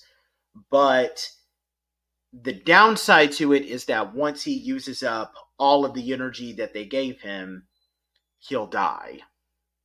So, yeah, that's pretty. He's in a pretty dire situation. Um, so the Rangers, uh, so uh, Amelia's grandfather arrives with teleporters from Grid Battle Force, and they want to try to use them to transport the squid drills into Zedd's prison so that they can disable the shields and free them. Uh, Zayto wants to use his powers to help, but Aiyon and Solon don't want to let him. Um, and pretty much with the rest of this, uh, Aiyon sets up the teleporters, and the plan works. You know, they disable the shields around the prison. Everyone is able to escape from the uh, civ- the Rangers and other civilians escape, including uh, Javi and Izzy's family. Uh, Heckyl in his Dark Ranger form, Billy, uh, you know, and all the Rangers, uh, you know, they capture Squillia and they destroy the squid drills and the Megazord. And with that, the city of Pine Ridge is safe, and the Rangers return to base. Uh, Billy and Tarrick, uh, they stay with Heckyl at the Resistance HQ, and I'm not talking about the Star Wars organization, by the way, um, where you know they're they've captured Squillia, and you know they're and with that, um, you know, with one city saved, our Cosmic Fury Rangers now have to find a way to save the Morphin Masters and Ollie and that's how the episode ends. Uh, what do we think about this one, guys? Episode seven. before I even say anything. I want to know why. And before anybody even says anything, I just have to get this out of my chest. Please, just let me have this. Why did they job my boy Heckyl so bad? This is his first time we see him morph in live action, and you just you have him get get, get beat by that that Squilliam chick? Really? Really, y'all? Really? Come on. And even okay, even if he did get captured, I'd rather it been somebody else who would look more stronger than the, the Squilliam chick. I prefer anybody else to, to, to have taken him out, but her. Why it had to be her? I will never understand this. This is so ridiculous. Yeah, yeah. I'm not a fan of her as a villain at all because she's kind of indifferent to the entire ordeal. I'm not a fan of No, her. no Period. one is. Yeah. And, uh, and beside from the, from nostalgia, is is there any in story reason why he's even there besides just they need someone evil, someone to pretend to be evil? But it's like I, I don't know. I guess I guess that's just my nitpick. If you want to argue with that, that's fine. I just I just I might, I, might, I have an issue with that. I, I maybe No, because I- there's no on there's no record of him being a ranger up to this point. Maybe so he was uh, wasn't suspicious. I Hmm. I feel like there's a Boomstick tie-in that we're not aware of. Um, yeah, um, to be That fair, he only appeared in two different uh, storylines in the comics, and the first one was uh, so of course a little bit in Shattered Grid, and the other was in I think it was Beyond the Grid, because him and several other Rangers were like, it was it's like it's like a big thing where like they got separated from the other Rangers during a during a fight with Drakkon, and like six of them were like only ones that are able to morph, but they couldn't morph in this what is new universe they were in because it was like no morphing grid energy or something like that. And but it doesn't really tie into this though, so I don't know. Mm-hmm.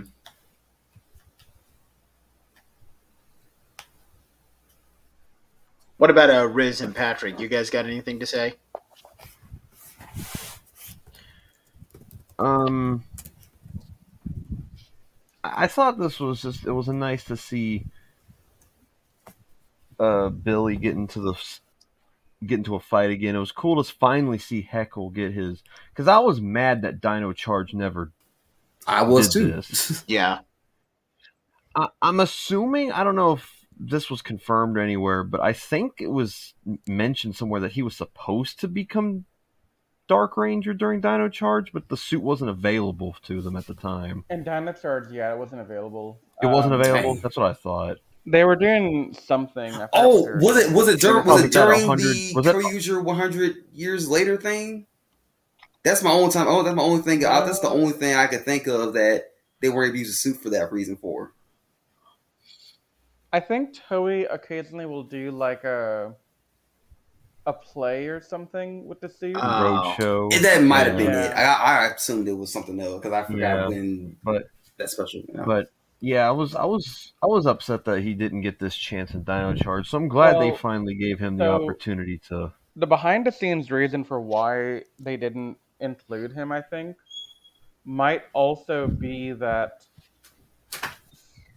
Saban only paid for the Kyoryuger footage, but he didn't pay the extra for the movie footage. that cheap mother. Mm, You know what? It's fine. It's fine. Like- it's fine. It's well, fine.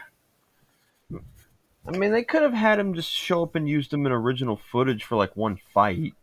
Yeah. Right, but to get the suit, you have to pay the extra royalty on that, right? Oh Lord.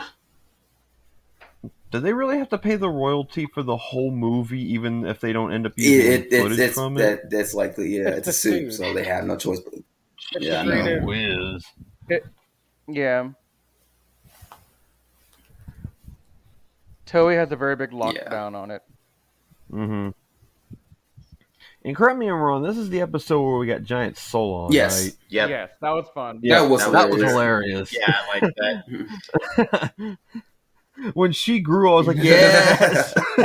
Yeah. Okay, Squillia. No, it was hilarious. She she deserved that moment. She did. What do we want to give seven out of ten, guys? Um, I, I, I just Uh, want to say before we get to that, I also struggle to understand. Okay, so my first big question is how did Heckyl get to this universe? That's what I'm moment in time? saying. Like, Anthony, let me talk. You've had your rant. okay, okay, you can go ahead. It's fine. It's- it's- I'm Jeez. just agreeing with you. It's so Oh, my bad. I don't know. I- y- y- Y'all got sensitive ears. Let me stop. I'm joking. Alright. So I, I just want to understand how did Heckyl get here? And then what led to him getting the powers? Because I, I'm gen- I'm genuinely just curious on how that worked. Want to know how he got here, Wes? But then why don't we Or see Koda.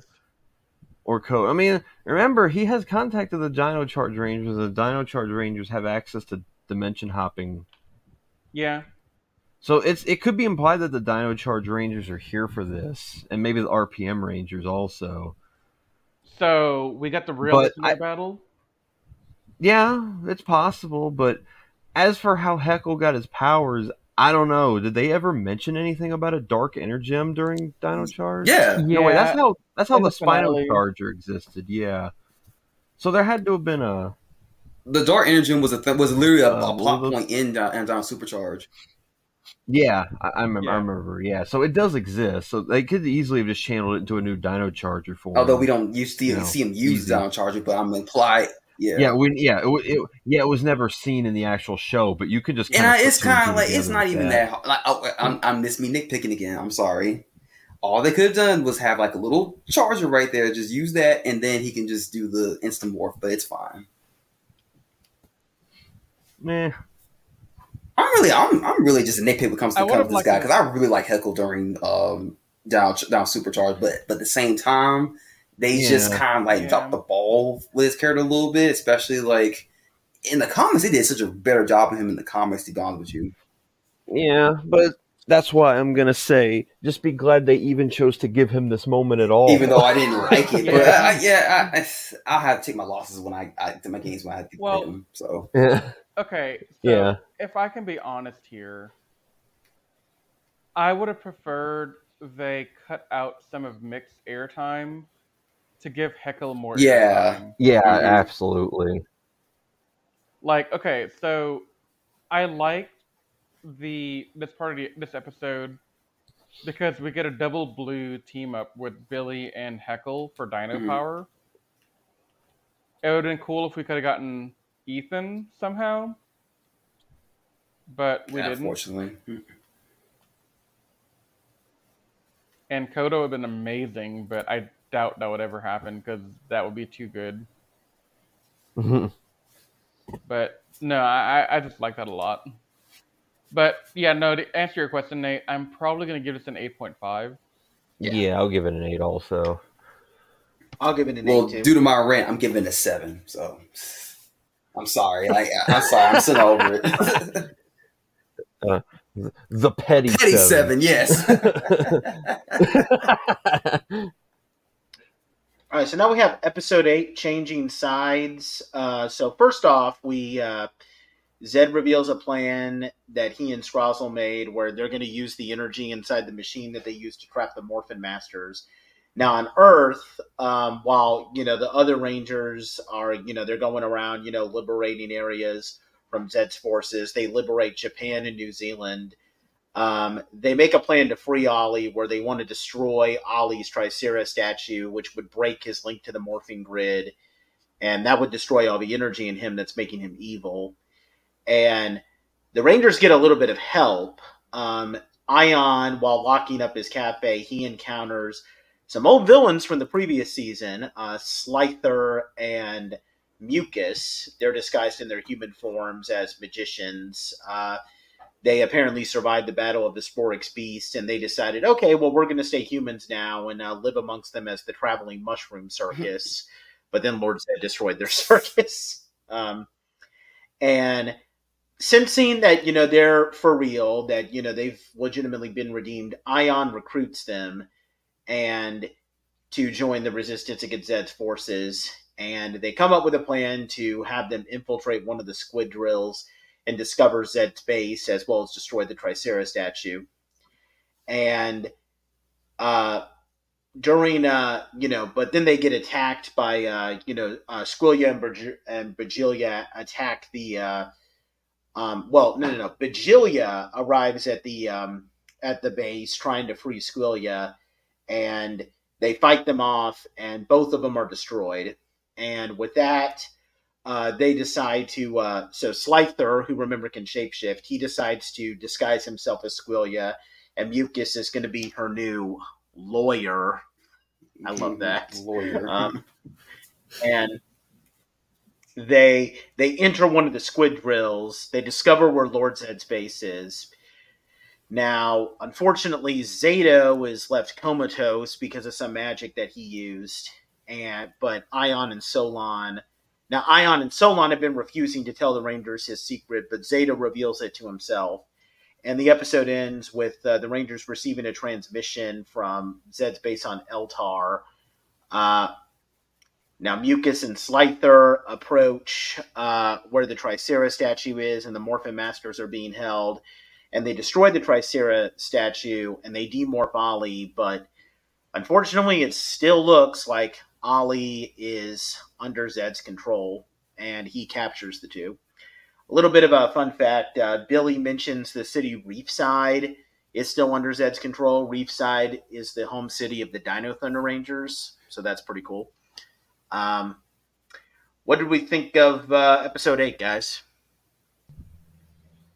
It was a good episode because Slyther's. right. Yeah. I like that guy. yeah, I, I, I, I didn't. I, one of my things that every time I was watching Dino Fury is like Slythers might be one of the best reoccurring villains in the series. Oh yeah. Jab, punch, sweep kick. Like his, the dialogue he got was Right. amazing.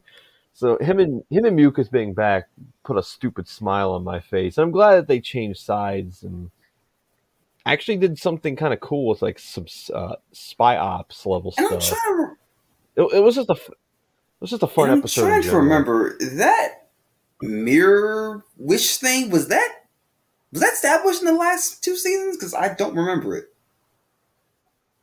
It's what the me? remember that wish that Mucus wanted to be human. Uh, was that was that Yeah, remember those? You remember those tablets? The, those uh, things that they bought at that? Uh, was it a circus one time where Amelia wished to find out what happened to her parents and everybody right. else? Oh, yeah. I remember true? now. Yeah. Okay. Yeah. Okay. Yeah, yeah. Mucus, yeah. Mucus still had one I of was so confused. and- I was like, why don't you just wish the thing back to be? Yeah, I, I mean, now I know why. Okay, that, that makes perfect sense now. yeah, I'm glad one of us rewatched Dino. Because I was like, wait, yeah, where'd that Yeah. come from? yeah. I sat down. I watched all fifty something episodes in the span of a week. Thank, thank you for that. Because I So, forgot. Dino Fury is still fresh on my Appreciate mind. that. Because I was like, wait, where'd this come Yeah. from? Like, Yeah, I don't blame you if if you had like a, a gap between watching the two. That episode was that moment was kind of forgettable, so I don't blame you. appreciate that. Yeah. Uh, you have anything to say, Riz?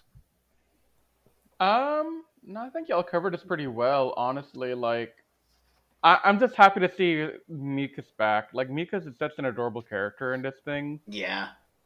and you can never hate Mucus, despite her name being terrible. Yeah. Yeah, Mhm. her and her and Slyther both Yeah. in general are fun characters. And the actress Oh, who plays absolutely. um Mucus, who who also also plays her in the in her human form as well. She's pretty cute. I'll say that. I was like, wow, she's pretty cute. She is really cute. Isn't her counterpart male in Ryusoulger? Yes, unfortunately. Okay. Wait, serious? That's Yeah. a male Yeah. character, Winter Really? Soldier. Wow. I I The don't know. what design, the design fits female. yeah, I, de- agree. I definitely Yeah. agree. And um, actually, I, I probably already said this several times in our review, but um, Mucus in the Japanese version is actually the one that creates the monsters of the week. Um, Mhm. Really? It's pretty gross Huh. how this character uses his abilities, but you have uh, if, you, if we ever, I hope we never get to get to Ryusoulger because I, I'm dreading as much as much as pe- as y'all say how some of the other Sentai's are bad. Ryusoulger is kind of up there in, in terms of being bad, in my personal opinion, because I've seen the whole thing and it's pretty, it's pretty bad. Yeah. Yeah. Well, dang. Maybe I'll have to adjust my bottom five Super Sentai series after I'm done with it. But that. y'all might like it though. Um, I don't know. I maybe I'm maybe I missed something. Maybe I'm just like, uh, you know, maybe I'm getting being too hard on it. Mm. I don't know. In due time. Yeah. In due time. Yeah. What One will we we'll give? there. What will we give episode eight out of ten, guys? Nine. I'm gonna give it. I'm, I'm giving Yeah. it mine too. Yeah. Yeah. All right, so now we move on to our penultimate episode, episode nine, Master Plan. Um, so uh, as the episode begins with, you know, uh, Billy and Aiyon are wondering how they can, uh, you know, save Zayto, but something more important happens. Uh, well, okay, not uh, like you know uh, something a bit more crucial happens. Uh, Zedd reveals that he's captured Slyther and Mucus, and you know Ollie. You know they haven't they haven't cured him, and Vigilia has also regenerated from one of her tentacles that survived the blast. But then, in the middle of the message, Ollie revealing that he actually was cured from Zedd's control, he turns on him and reveals the Rangers Zedd's plan to use. Basically, he wants to use the Morphin Master energy to make himself a Morphin Master. And with that, the Rangers, you know, um, make a plan to go on to Eltar. Now, there's a brief, uh, you know, pep talk uh, between her and Billy. Uh, Billy warns Amelia that they might be, you know, walking into a trap, and you know the the Cosmic Fury Rangers are going to be on their own because the other Ranger teams are uh, are saving other cities. And Amelia opts, okay, she'll lead the Rangers by herself. Billy wishes her luck, and after they fight off uh, Inkworth, which is one of uh, Brigilia's assistants, uh, the Ranger. So the Rangers destroy him, and then they infiltrate Zedd's forces, and they free Ollie, Slyther, and Mucus. But then they get trapped in a prisoner room, which uh, their teleportation's been blocked, and the fortress is being left to self-destruct. And with no other solution, Zayto uses what little remains of his Morphin Master energy to shield the Rangers from the blast, and he saves the team, but it comes at the cost of his life. Uh, the Morphin grid opens up and takes his body away. Aiyon gets knocked out. Um, after that happens, uh, the Rangers uh, they take Zayto's Morpher and Master Redstaff back to base. The Rangers arrive at uh, Zedd's tran. Um, so Zedd begins his um, transformation. He becomes his own mass morphin master form called uh, Master Zed. Now Ollie is able to use uh, Zayto's morpher to transform into his own blue cosmic Fury Ranger form. And they try to take on Master Zedd, but he's too powerful, and he destroys the Cosmic Fury Zords. But uh, Brigilia and her forces, uh, they arrive and they capture Lord Zedd and the Master Captivator. That's the uh, that's where all the Morphin Masters are being held, and the Rangers are also captured by Brigilia's forces. And she had Brigilia reveals that she has her own plans to use Master Zedd to create a. Re- Basically, what will happen is that it's going to really create a reverse Zordon wave. So remember in Countdown to Destruction how Zordon released an energy wave that destroyed all the forces of good. Well, they're going to do that, but the exact opposite. There's going to be a huge energy wave that sweeps across the universe and destroys everything that is good, which that's not good. And Hope looks lost. Mucus and Slyther go to help Solon. Uh, go go to try to help while no, they try to go find help while Solon calls out for help to the other Ranger teams. And the episode ends with uh, Virgilia counting down until they'll release the evil wave. Uh, one fun fact here is that Billy mentions the city New Tech City. That is, well, technically not in a timeline yet, but in a few years from now, it will be the home city of the SPD Rangers, which maybe that's also, maybe that kind of connects with the uh, Space Patrol Alpha thing that uh, Adam and uh, Aisha were working for in Once and Always, but yeah, that's pretty cool. Well, nice little if we're if we're if we're don't name the timelines correctly, and hopefully maybe this is kind of like how the year is in canon. There's only like what two years before SPD starts in the timeline if it, if it takes place in 2023. So I mean it it Yeah. makes sense for New Tech City to still be to be active and round for that time period. Well, the only problem with all of this, and this is a humongous nitpick, I acknowledge that 100%, and this does not detract any value from what they're doing here. It's just a nitpick I have. It doesn't make sense to say that the aliens that are being displaced right now and being sent to New Tech City are the foundation of New Tech City because in parts of SPD, they reference events with aliens like 10, 15 years Yeah, ago. ah, you know what? Mm. You're right. It's a small little nitpick.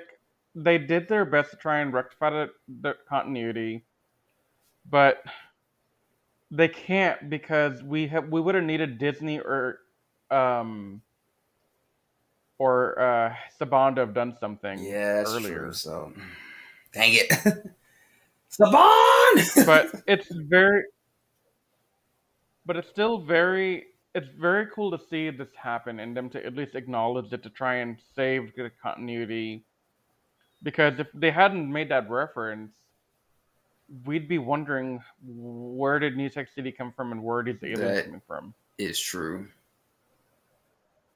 So I, I like it. I just wish we had foresight from saban and disney to do more with it earlier. Mhm. hmm Um, but as for the episode, okay, so I know we've been rebuilding the Lost Hope from episode one and two, right? Like where we lost Zayto, we lost Ollie, we have Javi with half a with one arm missing, and we've been slowly redoing stuff, getting new powers, getting better at the Zords, got Zayto back, got Ollie with a bionic arm. But then out of left field, freaking Master Zedd. And my my first thought was, man, Hasbro really wanted to one up uh, the Boom Studio Comics because Boom Studio Comics made Zedd a Mhm. Power Ranger, and Hasbro said, Mhm. "I see your Power Ranger. I'm going to raise you a morphing." Pretty monster." much.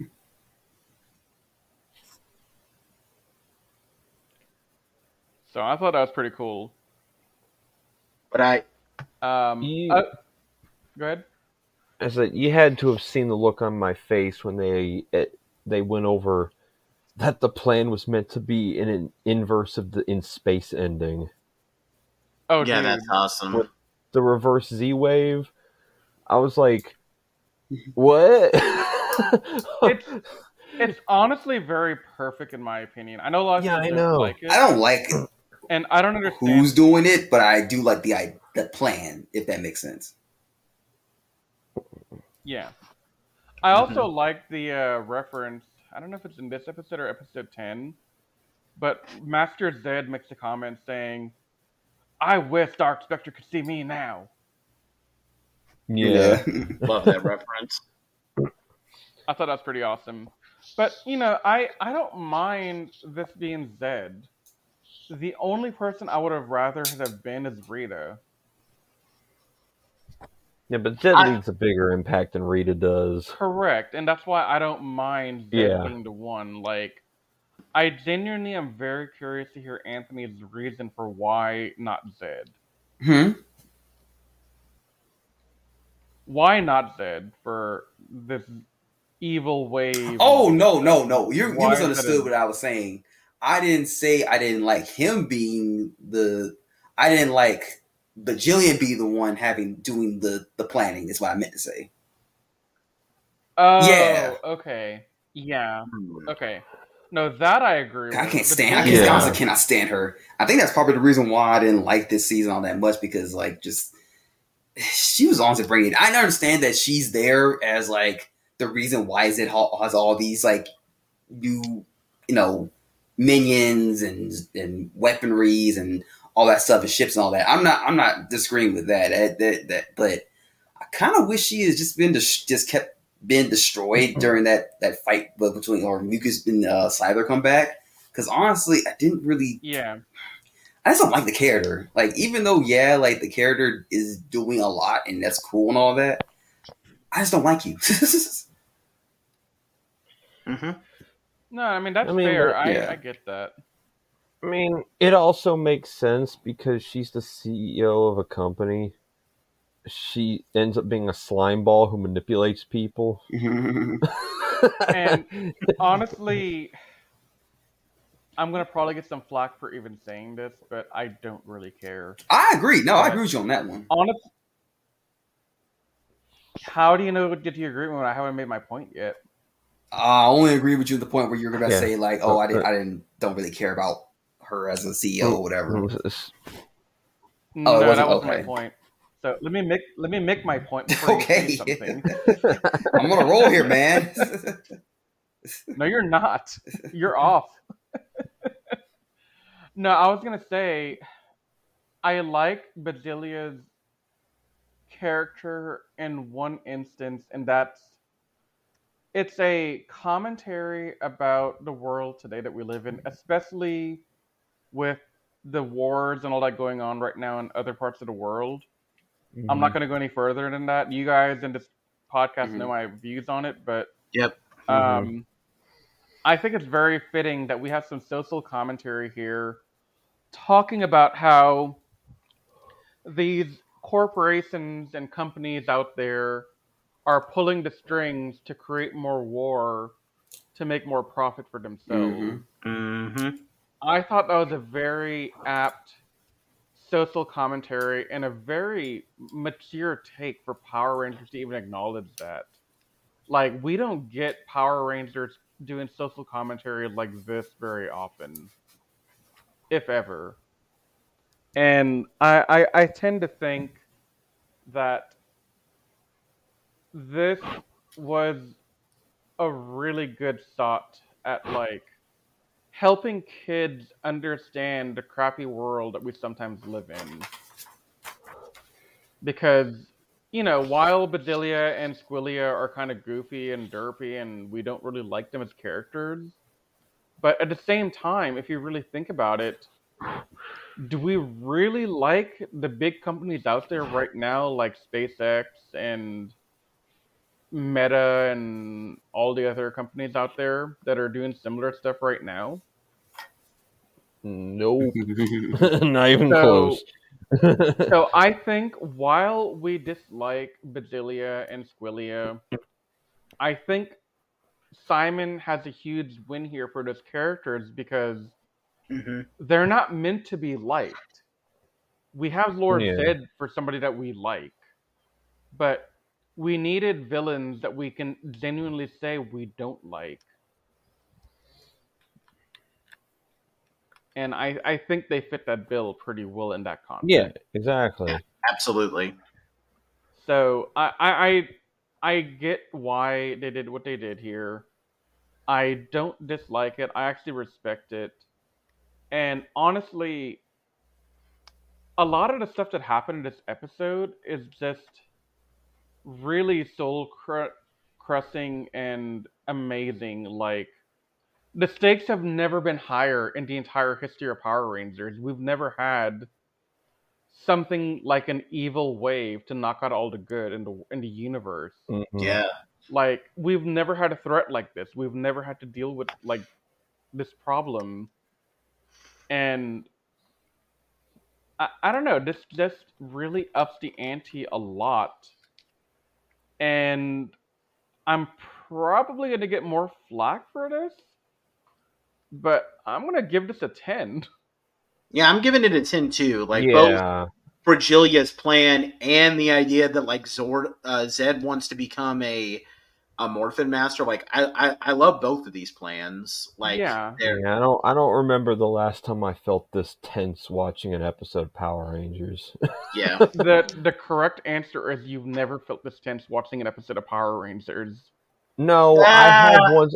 No, here's the thing. I have once before, and that's going to be a point I'm going to bring up when we get done talking about the next episode because it's it's gonna it's gonna come full circle for me.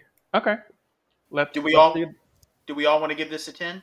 Uh, because of what I said earlier, I don't want to give it a ten because, like I said, even though you explained all that, I still don't necessarily like. Like I said, I like you gave a good explanation. I and more power to you. I just don't. I just don't agree. I'm gonna give it a nine. So yeah. That that's that's respectable, man. I mean, I Yeah, Yeah, fair enough. yeah, nine is not a bad number for this. no.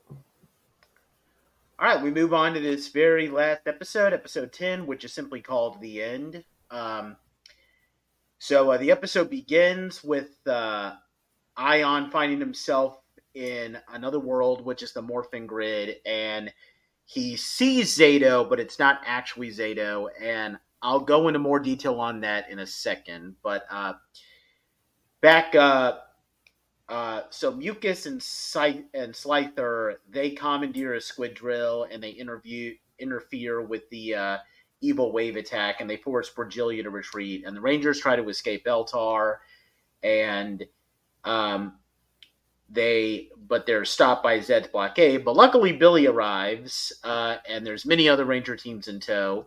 Uh, we get like this big all-out Megazord brawl, which is absolutely awesome. We have the original Megazord, we have the Astro Megazord, we have the Galaxy Megazord, the Ninja Steel Megazord, and the Beast X Megazord, and they all arrive to break Zedd's blockade. Really cool. Reminds me of what they were originally planning to do for the final battle against uh, Serpentera and Forever Red. This episode finally gave us something like that, and it's awesome. Uh, I yelled when the Astro Megazord popped up. Dude, yeah. I yelled. I was like, yeah. Okay. I need to set the stage for you here, Patrick. Uh-huh. Like I said earlier in the podcast, I watched this episode probably at five o'clock in the morning. By the time I got to Yeah. this point, Yeah, it was about 4.30 in the morning for me, too. so you know, four thirty, five o'clock in the morning, on the premiere day that is coming out, hmm house is empty, and all all through the house, all you can hear is a "What the hell?" Megazord? Andrew. I believe it. The, the only complaint the only complaint I have about this, aside from uh, the original Megazord, where they use the uh, either it's stock footage or it's new footage, but they use the um, cockpit that we see uh, in Once and Always. We don't see any of the any of the other ones, which I think really sucks because, like, I mean, you can just use some brief stock footage from the Beast X Megazord's cockpit because I mean the Beast X Megazord is from one of your seasons, so you can take that. And like they literally Uh, did this yeah. in the Grid Connection, uh, you know, team up. Yeah. you Well- you could you give us like you have Mick in his ninja steel suit. Can Mm. you just film some footage with him in a different cockpit with him piloting the ninja steel Megazord? Like I mean, couldn't you at least gotten Andros and Leo to do like a, a voice line or something? Because I know like a simple little voice recording over S- Skype or something could have been Like real you still, nice you could have done. know You could have got Space Galaxy the same were guy who did uh, the Leo one from um the lost the Lightspeed Rescue team up. No, Oh, Nope. no. Nope. Nope. Nope. Nope. Nope. Nope. or just get someone to voice. Okay, like Power Rangers has a history of getting du- terrible dub voice actors. Even Hasbro has that happen. Connor's voice in that one. We don't talk about. Don't talk about Yeah, that. no. Don't talk about Um, that. Yeah, but so just get like even if you just give me like a brief like shot of like the red spacesuit with some poorly dubbed actor that doesn't even sound like Christopher Khayman Lee, I'll be Mhm. a little bit I'll be frustrated, but Well, but then but then the kid in me is gonna say, Who cares? There's Andros for two seconds. so I mean I I'll just think it's a forget about that. budgetary thing at this point. yeah. Because this whole thing was original footage for the most part. They probably had to conserve They had they had the models already made for the OG Megazord because of Once and Always, hmm but having to make the Astro Megazord, the Lost Galaxy Megazord, and the other two, dude, that that's that's a budget. That- that- Yeah. That's Yeah. a big hit. So giving us that, I respect. I I have questions on the legality they ha- what they would have had pulling footage from in space or Lost Galaxy Yeah. because there are rights that Saban would have still owned for that stuff. I think because it's complicated, right? Like if you look back at Overdrive, um, when Adam did the morph, they have to build up a whole new morph sequence because they couldn't take the morph from Yeah. Saban era. And, they also had gave him a brand new theme song because they couldn't Yeah. use the Go Go Yeah. Power Rangers thing. Yeah. So Correct. Which is also kind of sort of why they rebuilt the Mighty Morphin morph sequence in Once and Always and copy and pasted Billy's over from that. So I have questions on if they had the legality to pull in that footage. But but my thought is like maybe you could take the Megazord cockpit from Once and Always, but then like maybe dim the lighting a little bit to like cover it up, and just show like one close up shot of like Andro speaking, and then with and then with the Galaxy Megazord cockpit, you know, you can just have Leo standing up in like some dimly lit room with like Mhm. with his hand over The- one of the trans dagger things. I think But- the issue you're gonna have there is the the New Zealand studio does not keep the suits that they have. They have to go back to Toei at the end of the season. So, Yeah, for that's example, true. Yeah. the Beast Morpher suits were not with them anymore. In space was never really there except for during Super Mega Force for like five seconds. So I don't think they had access to the suits and they they couldn't do it. hmm It it just sucks because Toei and the American adaptations of the Super Sentai stuff have such a weird relationship where we could have had all these other suits make an appearance, like you're saying, like you know, like a five second thing with poorly done voice acting. But you know what? To be honest with you, Nate, Christopher Khayman Lee would have come back for that one liner. I promise you that Yeah. would have happened. Yeah. Oh, he Dude, would. I have If no I- doubt. Man, if I heard Andros's voice one more time, I You and me both, buddy. You and me both. Yeah. I mean, I don't expect Leo would have come back. Like, I don't think he could have gotten to do it again. Or if he did, it'd be very difficult Yeah. because he's not as involved in the community anymore. But Christopher Khayman Yeah. is everywhere.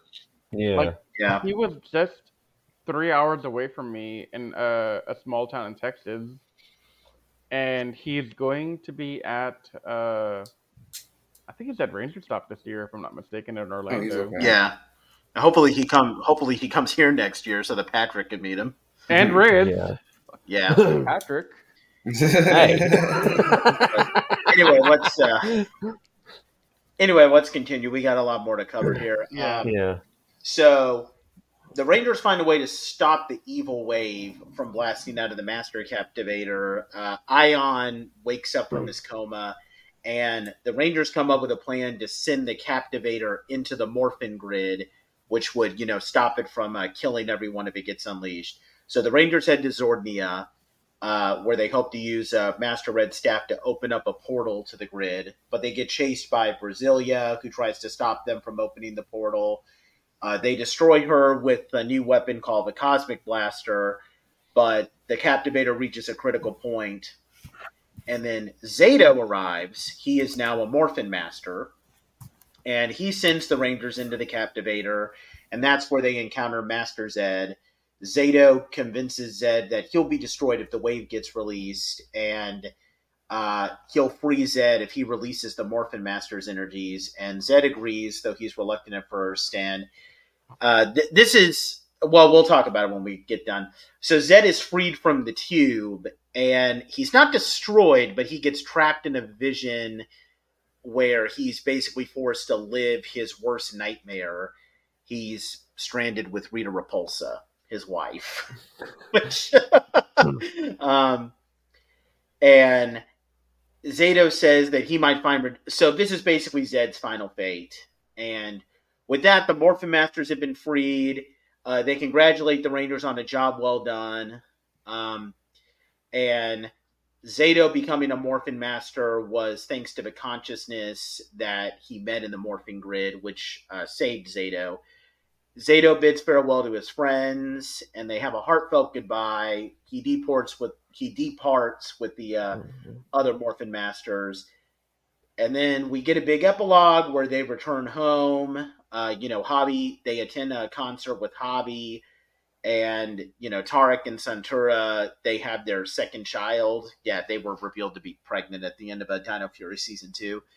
Um, and Billy concludes that Aiyon, the energy that Aiyon saw in the morphing grid was Zordon. It just materialized as Zayto because, you know, he was familiar with Zayto. And that leads Billy to conclude that Zordon may still be out there somewhere. And the episode ends with the Rangers celebrate. The episode and the season ends. The Rangers celebrated Javi's concert, and Zayto watches over his team as they cheer on. And that is how Cosmic Fury ends. Cool, cool, coolio. That last line that Zayto had made me almost tear up a little It bit. did.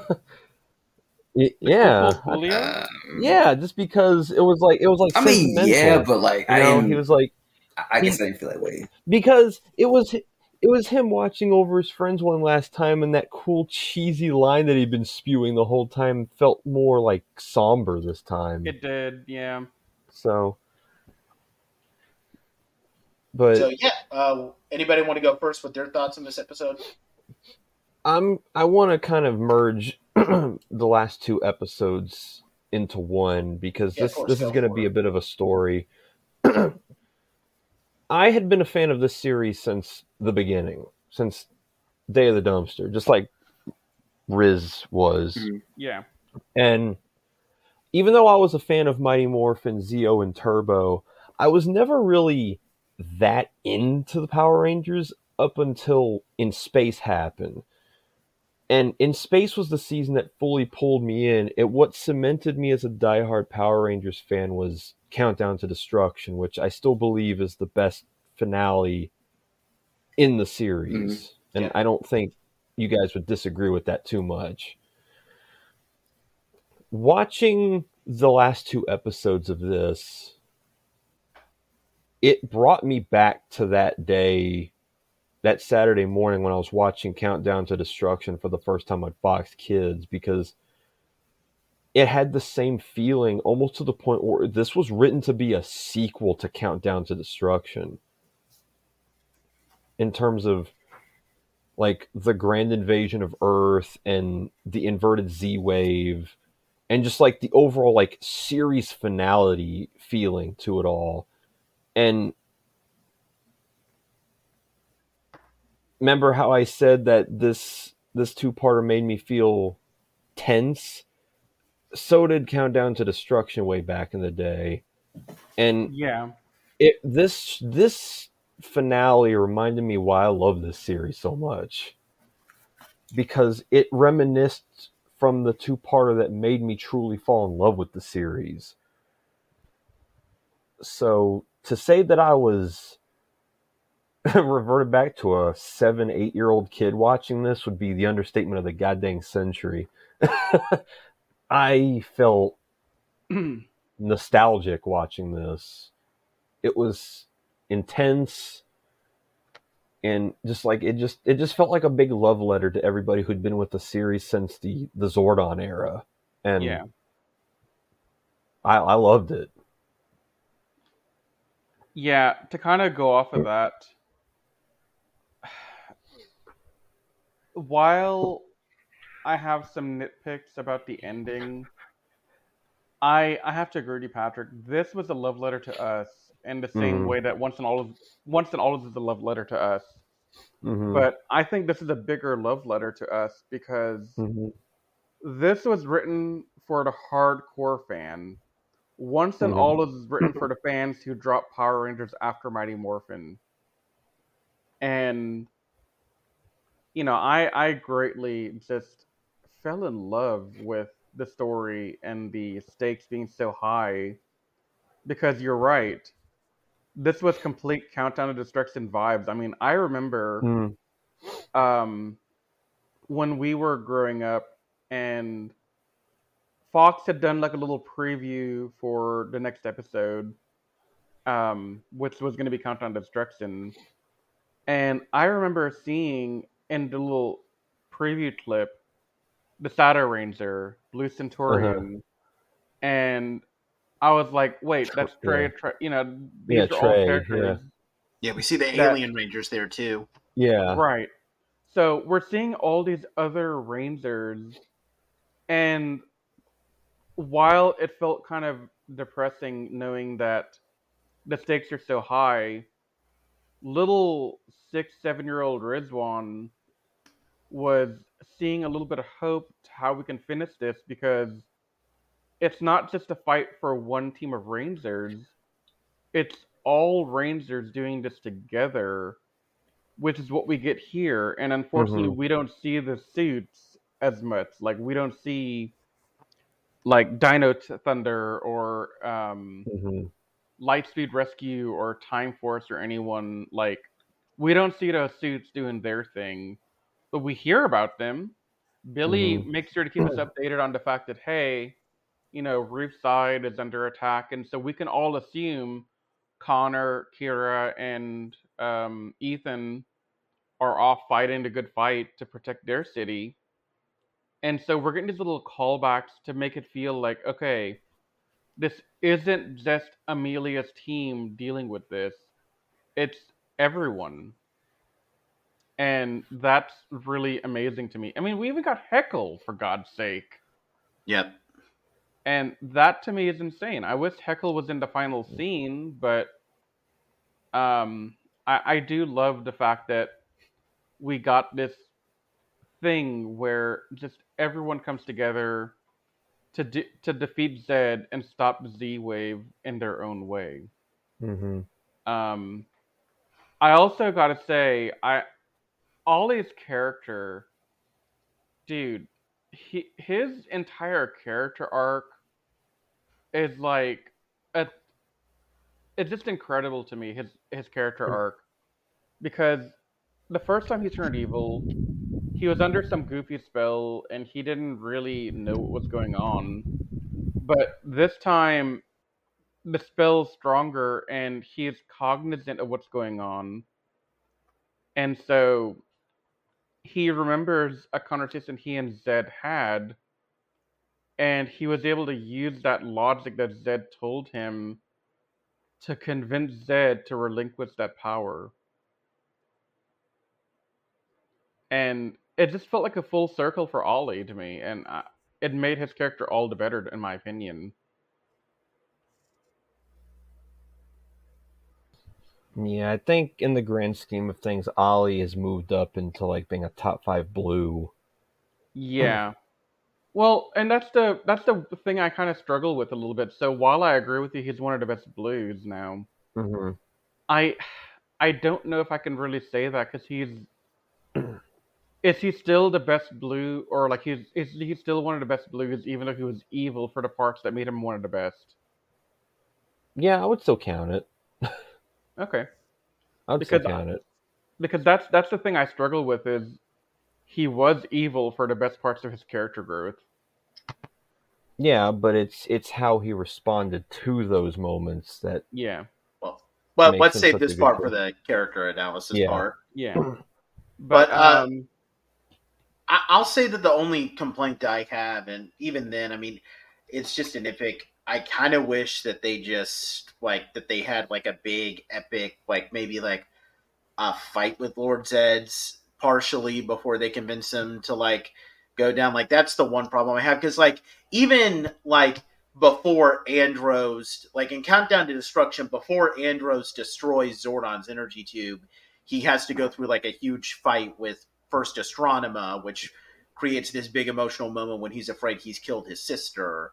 And then after that, he has to fight Ecliptor briefly before he destroys the energy tube. Like, could we have just gotten like a little bit of action between them and Lord Zedd? And Yeah. honestly, I mean, I kind of wish that they destroyed Lord Zedd. Like this, I mean, it. I don't know. It feels like their final fate with Lord Zedd was just meant to just be a bit more played for laughs or something. So that's a that's the one thing that kind of brings this down a little bit. But it's Yeah. just a I actually nitpick. agree with Nate on this one. No, and I I have the same nitpick, Nate, about Lord Zedd's fate. Um, And my nitpick actually goes back into chronological ordering and history.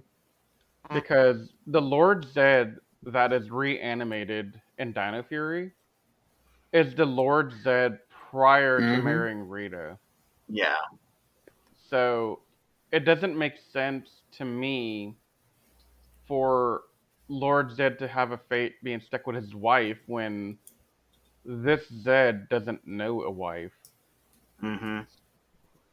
I mean, I'm Like- sure he's been told about it from other people that, you know, he married Rita at some point, but I mean, the entire climax is just them talking with Lord Zedd. Like, we have just? I, I was really looking forward to seeing them fight Lord Zedd a little bit, and I understand that like he's so powerful that like defeating him conventionally would just feel really cheap. So I get that you have to come with an unconventional ending for this whole thing, but could we have just gotten like a little bit of action between those I- two? Like, well, I think Okay. hang on, Anthony. I I want to I want to give you something that I think you're going to enjoy. Um, I think what they could have done here, and what would have made this like an eleven for me, would have been if Zayto as Morphing Master fought Lord Zedd, Yes, and that was it. Like Yep. le- the other Mhm. Rangers sat back and watched while Zayto did the Hmm. fighting. Morphing Master versus Morphing Master. He wouldn't have won, but it would still have been a really cool demonstration. like maybe the other and you go give the other five rangers something to do like them defeating like give them like a brief fight with like Brigilia before they use the cosmic blaster No, and they get to do their thing Brazilia's not She's really not. worthy of that. Well mm-hmm. okay but Like- yeah still Zayto but still i like the idea of just a final battle between master zenith and master Zedd Yeah, because again, look at Zayto's name, Zenith. What does that mean? Like, Yeah. the point of time when he's the most powerful, he has become one of the most powerful beings in the universe. He's not L- Master Zedd strong because he doesn't have the power of five of them, or no, six of them. Are there six or five morphing masters? I There's forget. six. uh, i think six Six. Okay. Yeah, he doesn't have the power of six morphing masters, so he can't win, but it would still be a really cool fight. And I think that that fight would go a long way in helping people like Anthony be more okay with how Yeah, the thing ended. Because and it go ahead uh, anthony say honestly, that I, pretty much Riz pretty much summed up my feelings towards the ending. Like, I was thinking it was like okay, I have my nitpicks or whatever and my issues with it overall, but I figure okay, they might they might fix it in the ending. I'm just like, that was it. That that that's it. like, I, I was expecting more, but I guess I don't know. It just just wasn't really feeling it. And that when I was talking to you, Nate and Riz about it, you know, of course, you guys were kind of like not really necessarily agreeing with how I felt about the the series ending and how the show was overall.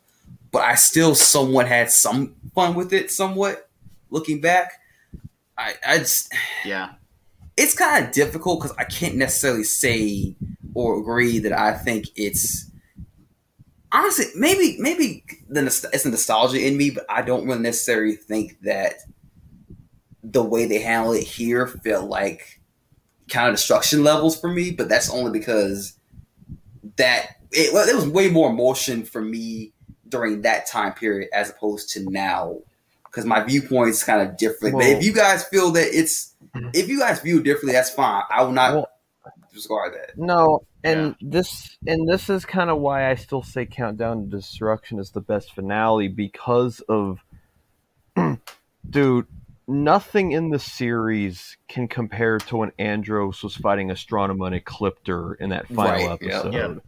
nothing. Nothing, Okay. nothing Nothing. comes close to that. N- no, in the I'm gonna do one better. I'm gonna do one better here, Pat. Nothing comes close to when Bolt steps out and says, "I'm a Power Ranger." Oh yeah, yeah yeah, ah, that Man, that yeah. that moment to me trumps Astronema versus Andros.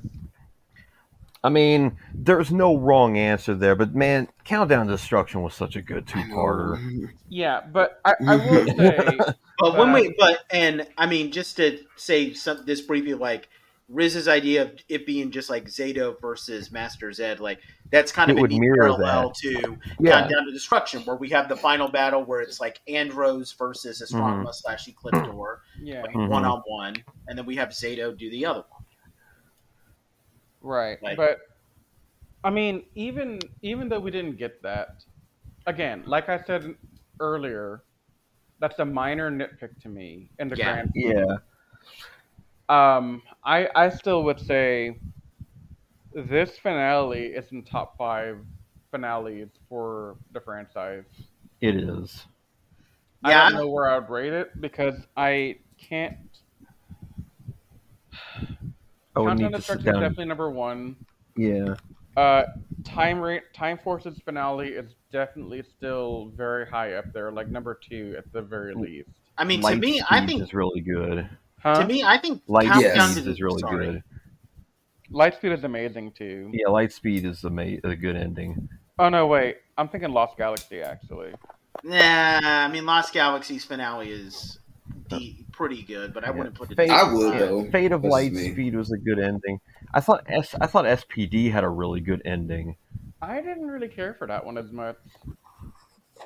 I like Dino Thunder's. Yeah, ending. me too. Yeah, me too. Um, I didn't really care about RPMs as much as everyone I think well, I think I understand. That- I, think I get that why. finale 'cause, Like I had issues with that ending too, but that's just me. I uh, didn't. Jun- Jungle Fury's ending, despite only being one episode, is actually really good. Yeah, to be Yeah. honest. Jungle Fury. Jungle Fury should have been the best season we ever got. But And The shoot, I'd writer- even go and, and shoot, I'd even say even though a lot of people don't like Mystic Force, I thought its ending was really good. yeah. oh, dude, absolutely. I love that yeah, ending. yeah. Um, but I, I would, but I mean, with me in the finales, it's like the countdown to destruction and the end of time are kind of in a league of their own. With the fate of Lightspeed, just kind of barely Yeah. getting, possibly getting in there. Maybe I would put this in this territory, but I don't know. I'm I'm debating that in my head, and I really don't know. I- If if Space and Time Forces are S tier, I would say Cosmic Fury would jump into A tier with light speed and whatever else you want to put in there. I probably, but I would still say light. Uh, and I have a bit of bias toward Lightspeed's finale because I watched that as a kid to death. So maybe I'll Yeah. I'd put Lightspeed's finale ahead of this one. But And you be we be wrong. yeah, I, I, I'd still agree. I'd still have agree. rewatch This is. Lightspeed. I'd still agree though that this is a top five finale probably because I've always had because like when it comes to finales, I've always thought like I definitely want to put uh, Countdown to Destruction, uh, End of Time, and Fate of Lightspeed in there, but then I kind of struggle with some of the other ones. This is now like that fourth one that I would guarantee Yeah. put in there. Yeah. No, we need to really sit down and think about that more and like rank them, but Yeah. not right now.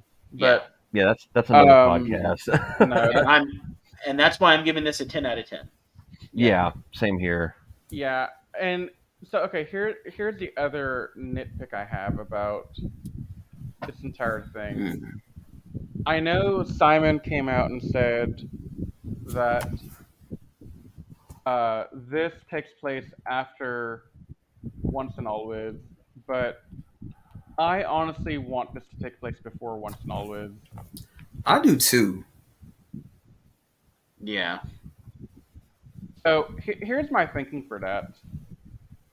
Billy, Billy might have been just out doing his space Mhm. escapades, um, and just doing his own thing, hanging out with Mick, seeing the world.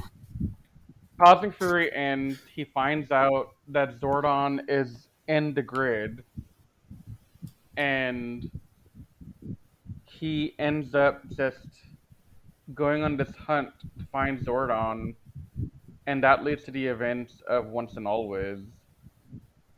Like, I don't understand, like, people saying that Billy went through all the stuff in Once and Always, then went through Cosmic Fury, and then he has hope now that Aiyon made the reference to Zordon, that Zordon's still out there. I, I don't know. It almost kind of feels like he didn't like learn his lesson. Not saying that it's not bad that he is still thinking about Zordon. It's not that. It's just I feel like they did it backwards. They should have just had, like you said, they should have just done, you know, this be a prequel to Once and Always.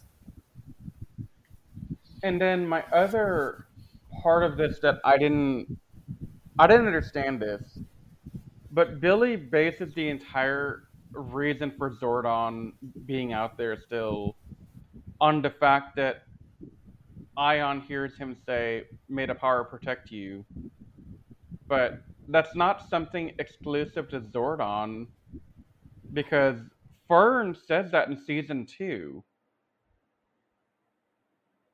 So I don't understand.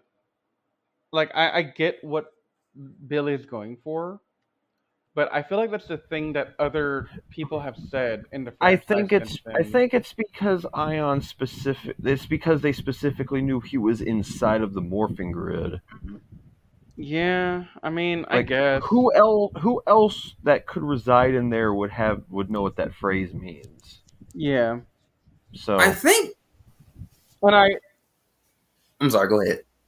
I, I also, I also find it interesting and odd that when they talk to the morphing masters about everything at the end, the morphing masters feel genuinely surprised that Zayto is a morphing master, and they also are surprised that there is some other being in the grid like Zordon living there. Like, it just tells me that the morphing masters are not the end all be all that we thought they were. hmm And like again, these are not things that detract from my 10 out of 10, but this opens up so many questions that I don't know if we'll get an answer to now.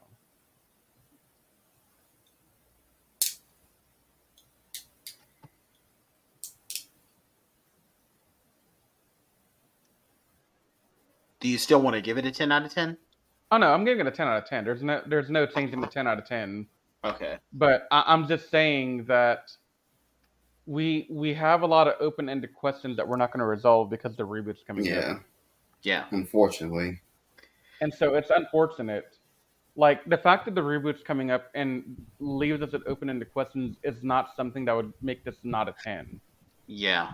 It's still a 10, but it could have been an 11 if we had some finality to some of these things that we don't have finality on. What would you give it, Anthony? Okay. Yeah, I'm curious about this. Judging by how everything came together, and I still have my nitpicks. It's not a ten for me, honestly. It's not an eleven. It's not anything above. It's gonna be. It's gonna be down a big. But I will say this though: the only reason I'm even giving this a score that I'm giving it right now is because my God, that cosmic cannon is gas. It is so cool. Like my God, like that cannon is amazing. I miss when Rangers, even Sentai doesn't do this anymore.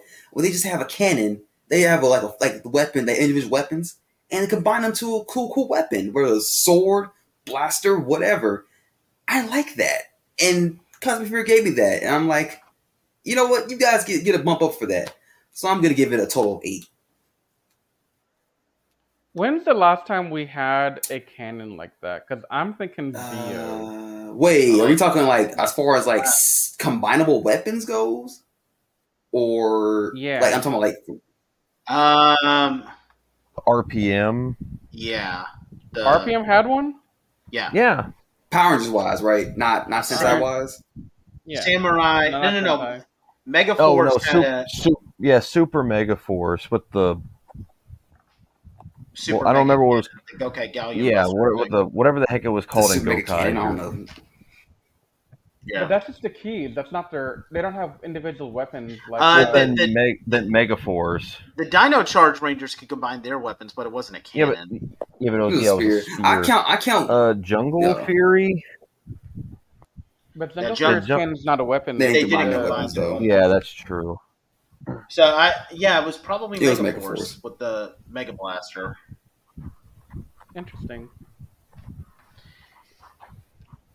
All right, so we don't really have to talk I mean, we've pretty much gone over the whole plot, um, and you know what our thoughts are. Uh, we don't really have to talk about villains because I mean, I mean, we've talked about Zedd and how great he was, and I mean, I I think Riz kind of said everything we. Riz kind of said it best with the analysis on Brazililia. I actually didn't think about that until now, so that was really brilliant. Um, what what I think uh, we should do now is uh, each of us uh, go over uh, the Rangers: uh, Amelia, Zayto, Ollie, Izzy, Javi, Aiyon, Fern, and you know what? We can add Billy there if you guys want, but uh, each of us just go through our ranking, the rankings with uh, the characters, and whoever wants to go first, go for it. I'm not ranking Billy in this. Yeah, I'm not either. Okay, fair enough. Okay, But I'll rank I'll rank the characters based off of the entire uh, Fury series because Dino into Cosmic. Uh, I'll probably put Izzy at number one. Just she's one of my favorite female rangers of all time. She didn't really get as much to work with in Cosmic Fury as I was hoping, but I just love her as a character too much. Um, and then I'd probably put number two. Man, this is a tough. This is a tough cast to uh to rank. Um, I'd probably put. Ah, crap! Names forgetting. I'm I'm slipping my names here. Um, Amelia, Zayto. Emil- yeah, Amelia. I'd probably put Amelia at number two, and then Ollie, and then Javi, and then Zayto, uh, uh, Aiyon, and then I probably I'm only putting Fern at the bottom because we didn't get as much time with her as we did the others. yeah, It's not nece- It's not necessarily that she's bad. It's just that we're not as familiar with her as the others. That's fair. But So they're all they're all like like out of ten, I'd say they're all at least eights. Mhm. So for me, my list is kind of similar to you, Pat, except Amelia's my top, followed Fair by enough. Izzy, and that's only because. So there's two things at play here for me. Amelia's at the number one spot because she is the main character of the Fury Yeah. uh, series. But not only that, but her character journey from Dino Fury through Cosmic Mhm. Fury, she has evolved a lot. yeah. She went from being some little ghost hunter, and you know, she was a great Pink Ranger, but she was like, she was just a ghost Mhm. hunter. She had like her little quirks and all that. But then she started. Whenever she and Ollie started having their relationship, um, that's when her character started turning around because she got more. She got more multifaceted in her personality Mhm. because not only was he like looking for her parents and looking for the ghost and all that stuff, but they spent a few episodes building up the Ollie Amelia relationship. And then so when Cosmic Fury happens and she loses Ollie to the dark side, that sucks for her. And through all of that grief, she has to come to terms with the fact that Zayto, Ollie, and Javi are no longer in a state to be helpful, and she has to step up and be the leader that they need.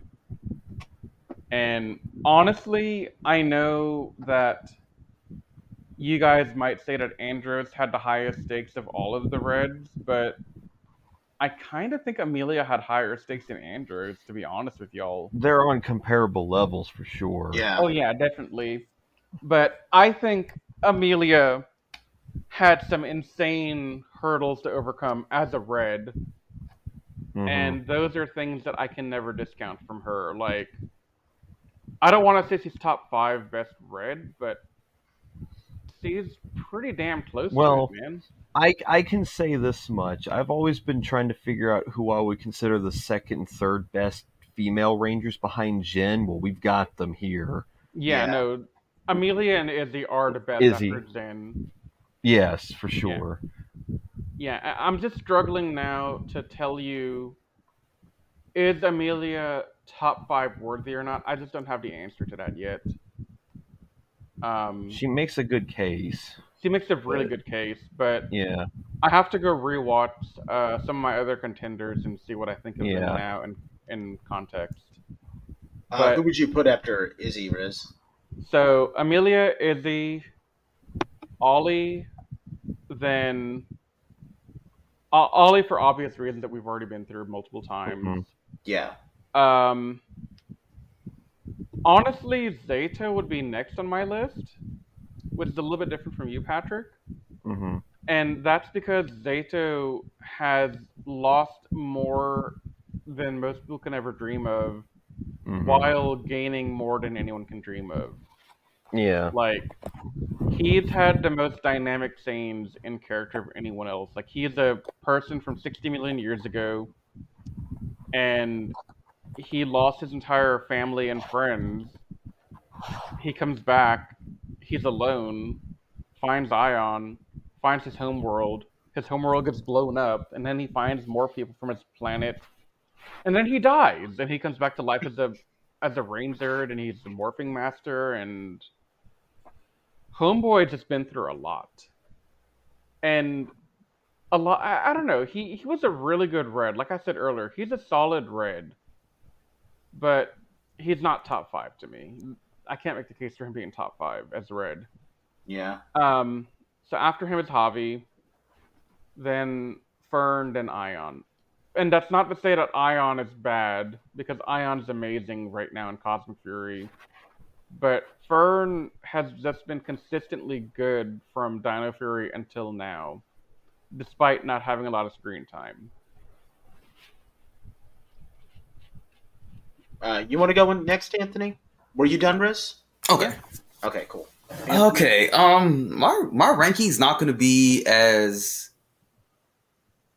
similar to y'all's because I'm I've been kind of viewing how the characters interact with each other, and to I, I know this is probably going to shock y'all, but like actually, Izzy's not my third. Yeah, Izzy's your third? honestly, it's, it's mostly, and you probably, probably probably disagree with this, and that's fine. I just I just feel I had to say this. She's kind of get my nerves a little bit. I'm not gonna lie, she's kind of get my nerves just a tiny bit. No, I I Yeah, I get it. And my reason for putting her at number two is because of Dino Fury and Cosmic Fury as some yeah, clone of her. because But in the terms of Cosmic Fury, dear yes, forgive I thought I, I'm s- I thought I was the only one because I was worried like y'all would be like, No, oh, I was- wait, say I that, little- you know, that type of thing. No, I didn't. I didn't care for her. Um, I understand why she's overprotective of Fern. I get it. Yeah. But man, It bugged it me bugged too. me. Cause it's like it's like you Oh. it's like she just assumes that like yeah I, I understand that she wants to protect Fern and I get that and we, if we had a loved one that was stuck with us in space and we couldn't get back home I we'd have it the same way but the same t- You, you know when I, you know what made me like get aggravated What? the most, Anthony? It's the moment when they're on that Mhm. planet and Yeah. they're stranded, and they want to go out and forage for food and get the lay of the land, and Fern wants to go with to see step foot on a new that's planet. it right there And and Izzy kind of gets go ahead say it she gets a little arrogant about the fact that she's a ranger and she can protect Fern when she has powers, but without powers she can't protect Fern. Like, I don't mind her saying that, but the attitude that came with it, I was like, okay, Izzy, you gotta get that chip off your block. I mean really but still, like the, the some cumulative measure of Izzy is still fantastic to me overall. But what's the rest of your rankings, Anthony? Yeah, I want to. What's your number oh one? okay I know you're number three, but I don't know you're number one. What the heck, man? it's still Amelia surprisingly because she's she's she's Okay. been consistent No, I'll give her that it's gonna this is gonna sound crazy but I'm putting Ollie as my second and that's only because of the it's sort of crazy because he's he had this sort of like father son thing with Zedd the whole time. And I'm just and I'm just like yeah, yeah, like I'm like, hold up, like is is Zedd trying to be like you know Ollie's like surrogate father here? Like like what Yeah. like what's Yes. going on here? Like I was enjoying that because like he You know what, What? that reminded me of? Have you ever seen the movie Hook? I did Robin see Hook. Williams. Yep, Oh, I love Yep, Hook. mhm. Okay, you know Ro- uh, Robin Williams' son. Jack, yeah. Jack, Jack. Jack. Jack and Hook's relationship is very Zedd and Ollie like to Yeah. me. Yeah. I would say I disagree with that. Yeah, I can agree with that. It's very similar. Yeah. So who's after Izzy? Uh, let's Anthony? see. Javi. Um, I kind of want to do like how you did, Riz, because like I did like Fern, and I'm only putting Aiyon last only because actually no, I'm skipping one. I'll put Zayto, bef- then then it's then Fern, and then uh, Aiyon.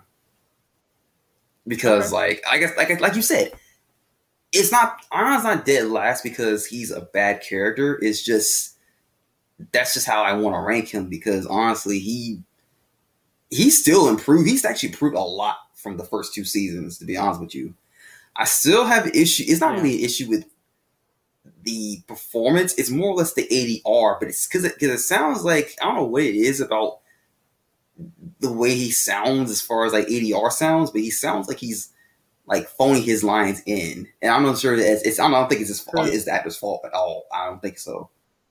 Who did, who did he think was putting the line? I'm in? trying to think. It's like, oh, I, No, I'm sorry. character? Aiyon. I just Oh, feel like okay. maybe they just want him to sound. I guess I don't know. It just don't sound natural when he talks sometimes. Yeah, fair enough. Maybe I'm crazy. I, maybe I'm just crazy. I don't know. Like I I mean, that's a given. but blame the ADR guys. Like that's all I gotta say. Uh, for me, uh, so I'm gonna. Uh, yeah, I'm you done. done, Anthony? Uh, I'm gonna put Izzy as number one. Uh, I mean, okay. First of all, I'm just gonna say this: Izzy is my number two favorite. Is, in my opinion, the number two best Green Ranger of all time. The non sixth, by the way. So I'm not, I'm actually not putting Tommy as number one. I actually Xander? have. Uh, no, I I and maybe it's because I have a bit of bias toward him, but I actually have Joel from Okay, that's fair. Rescue That's fair. That's as number fair. one. I was gonna get on your case, Uh, Nate. I 'cause was I gonna get on your case almost. I was like, wait, you better come up with somebody better. Well, who did you think? Say what? Who did you think? Of course, no, you because think like he because he he had said that he, that he was biased for Xander, and I was like, wait a minute, now you better have somebody better to to to, to, to help with that because I was gonna get on you. Now, I, I, I just uh, the reason why I'm biased toward Joel is just because I think he's a really well developed character who undergoes Oh, yeah. change. So, I mean, Joel, Joel, in my opinion, is just great. But I still put Izzy as number two. And honestly, like, I get what you guys are saying that you guys are kind of annoyed at how how she was in this, but I honestly didn't mind. I mean, I get where she's coming from, so. I, I mean, I get what you're saying, and I'm sympathetic to it. But No, I no, you, you, it- you don't have. Like I said, Yeah, we're it's we're just- entitled to our own opinions. We're not saying that you're wrong for how you. We're, we're wrong for how we feel. You're not wrong for how you feel. You're not right. It's just it's just how we feel. You know. Yeah. Um, but yeah, she's my number two Green Ranger, and I mean, part of me really wants to put her ahead of Joel, but that, that's a debate I'm going to have in my head. But re- No, she's better than Joel. How dare you? Let me stop. Okay, I'm joking. Um, I'll put Ollie after that, just because I really thought that his arc was uh, really great throughout this. Um, I'm definitely going to put Amelia there. Uh, I I would honestly put Amelia if I'm looking at her from like a pink perspective. Like she's a top five pink for sure. Uh, Yeah. now, is she? She might She's honestly. two. Nah, well, okay, maybe. I don't know. Like, I don't know if I'd put like. I mean, number two would probably be Karone in my opinion, but uh, well, okay, n- number one we can all agree is Jen. So, Because that's Um, the only Exactly. correct answer to that question. yeah. Um, after that, I'm I'll, I'll put uh, I'm gonna put uh Zayto just because you know he I, I really liked his evolution and all that, um, and what he's going through, and just how brave and selfless he was. Um, I really liked Javi here. Uh, you know, really great character. I'm putting him behind Zayto, and I don't know. I mean, I, I don't think we mentioned this. Like, not only him losing his arm is bad, like bad for him, but like they kind of. I love how they integrate his hobby with like wanting to play guitar in the back because it's more personal for him there.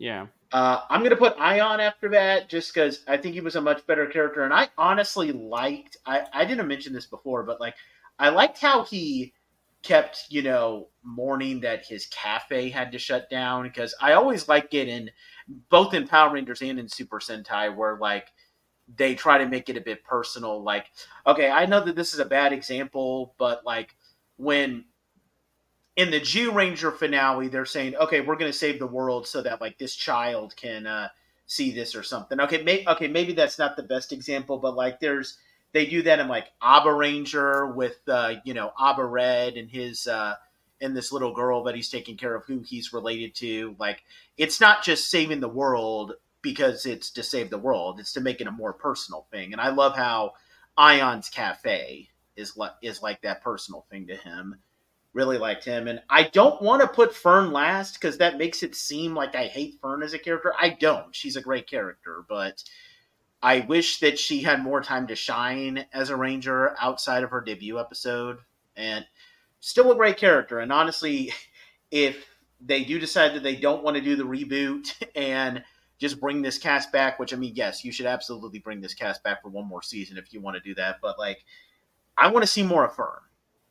And I know that none of you guys wanted to rank Billy, and I I respect that. I'm not going to rank Billy here, but I'm going to say this: this season cemented Billy as being the best Blue Ranger of all time. In my Oh, That was that was, a never a question. I mean, in the past, I put Sky ahead of him, but yeah, he's he's still love Sky. Sky is a great Blue Ranger, but Billy is in a league of his own. I'll never disagree with you on that. Billy is super S tier. Yeah. Sky is S tier.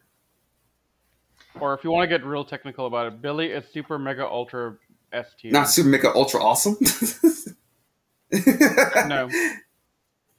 We never had, we never had a ranger team with the Oh, word you awesome you you it. didn't get the reference. Yeah. It was a reference from something. It was from Yu-Gi-Oh! Hmm. Bridge. Or you know what? You know what? He's he's the tier above S tier now. It's cool, cool, coolio. Um, so let's give our closing thoughts each and our final grade for the season now, guys. if this really is where the current era of Power Rangers ends, I think they ended it on a pretty high note. I mean, I've already said my piece on it. It it brought me back to watching in space when I was a kid again, and I I, I just love this season. Like it, it Dino Fury and Cosmic Fury together is like a top five season to me in the whole series. So I, I'd give Cosmic Fury a nine and a half. Easy. Yeah. Yeah, I'm going with a nine and a half for the season as well. Um, this season, I don't know, man. Between the soundtrack, the visual effects, the character development, and one thing I, I just have to say it, okay? Like,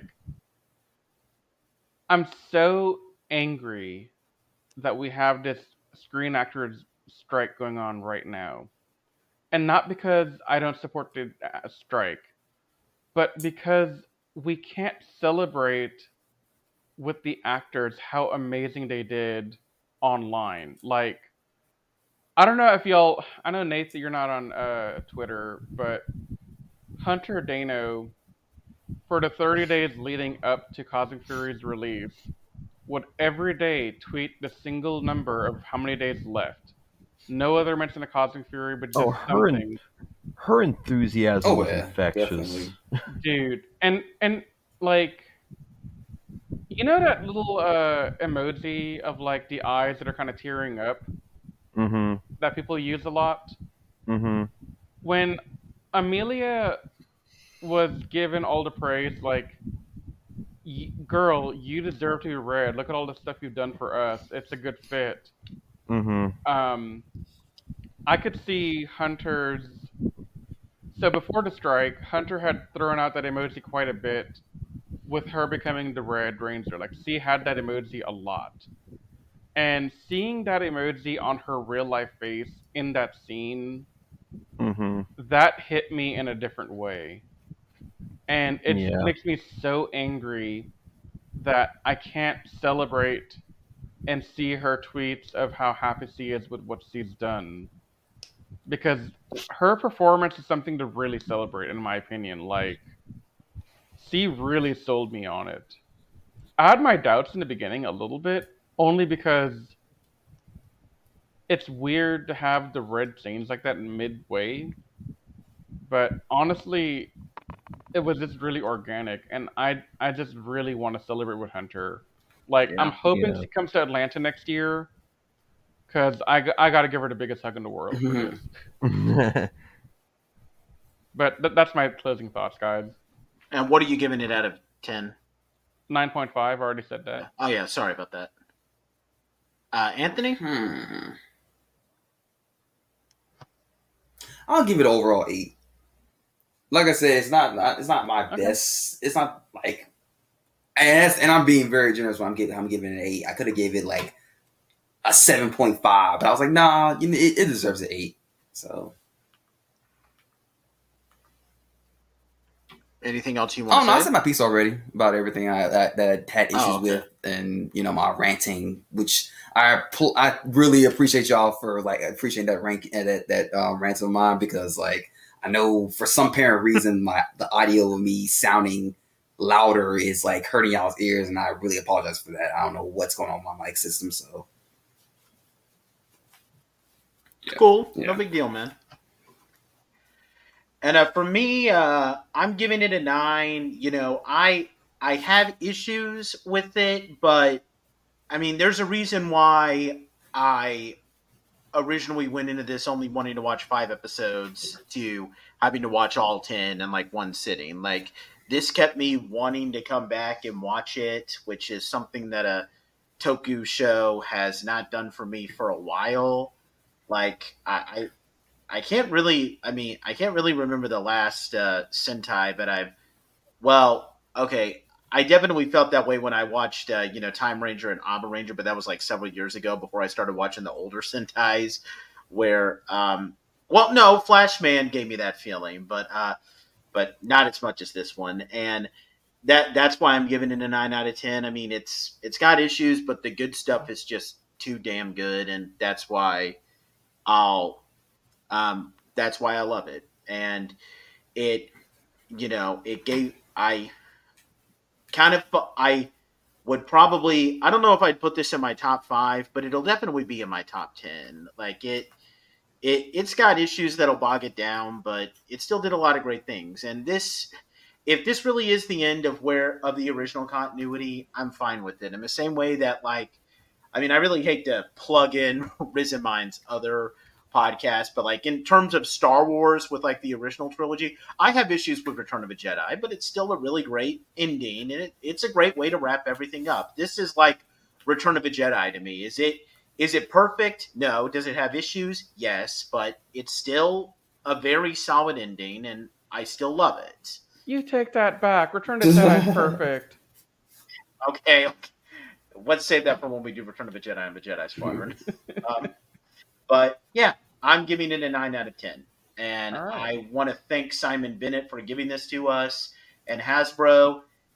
I don't know what the future holds for Power Rangers, but like I said on my blog, like for now, I just want to enjoy the fact that we just got a damn good season. Yeah. Yeah. Mm-hmm. Um, one last thing, and we'll I'll do the preview to uh, close this out. But um, I, I just have to put this in a podcast and say it. If we somehow get a season thirty-one in the same continuity, I wouldn't mind this team returning one more time, mainly to see some of these plot points that we're talking about and how to get resolved. Yep. But um with that said, uh, this has been a long overdue Cosmic Fury review. Uh, apologies for that, be it taking a bit longer, but uh, coming up from us next, we're going to be doing the first two seasons of the audio drama. They'll be coming out. Yep. We have the King-Ohger their uh, next installment of that review series as well. Probably going to drop that before the audio drama season one and two reviews, and then after that, we're going to get to Nate's personal favorite Sentai, Time Ranger. So we got a lot of good stuff to close out the year, and I'm really excited for where we're going next. Yeah. But uh, with that, I'm going to steal Nathan's final line because why the heck not? Go ahead. Go for it. Um, you guys are awesome. Thanks for uh, listening, and we'll see y'all next time. And may the power protect y'all.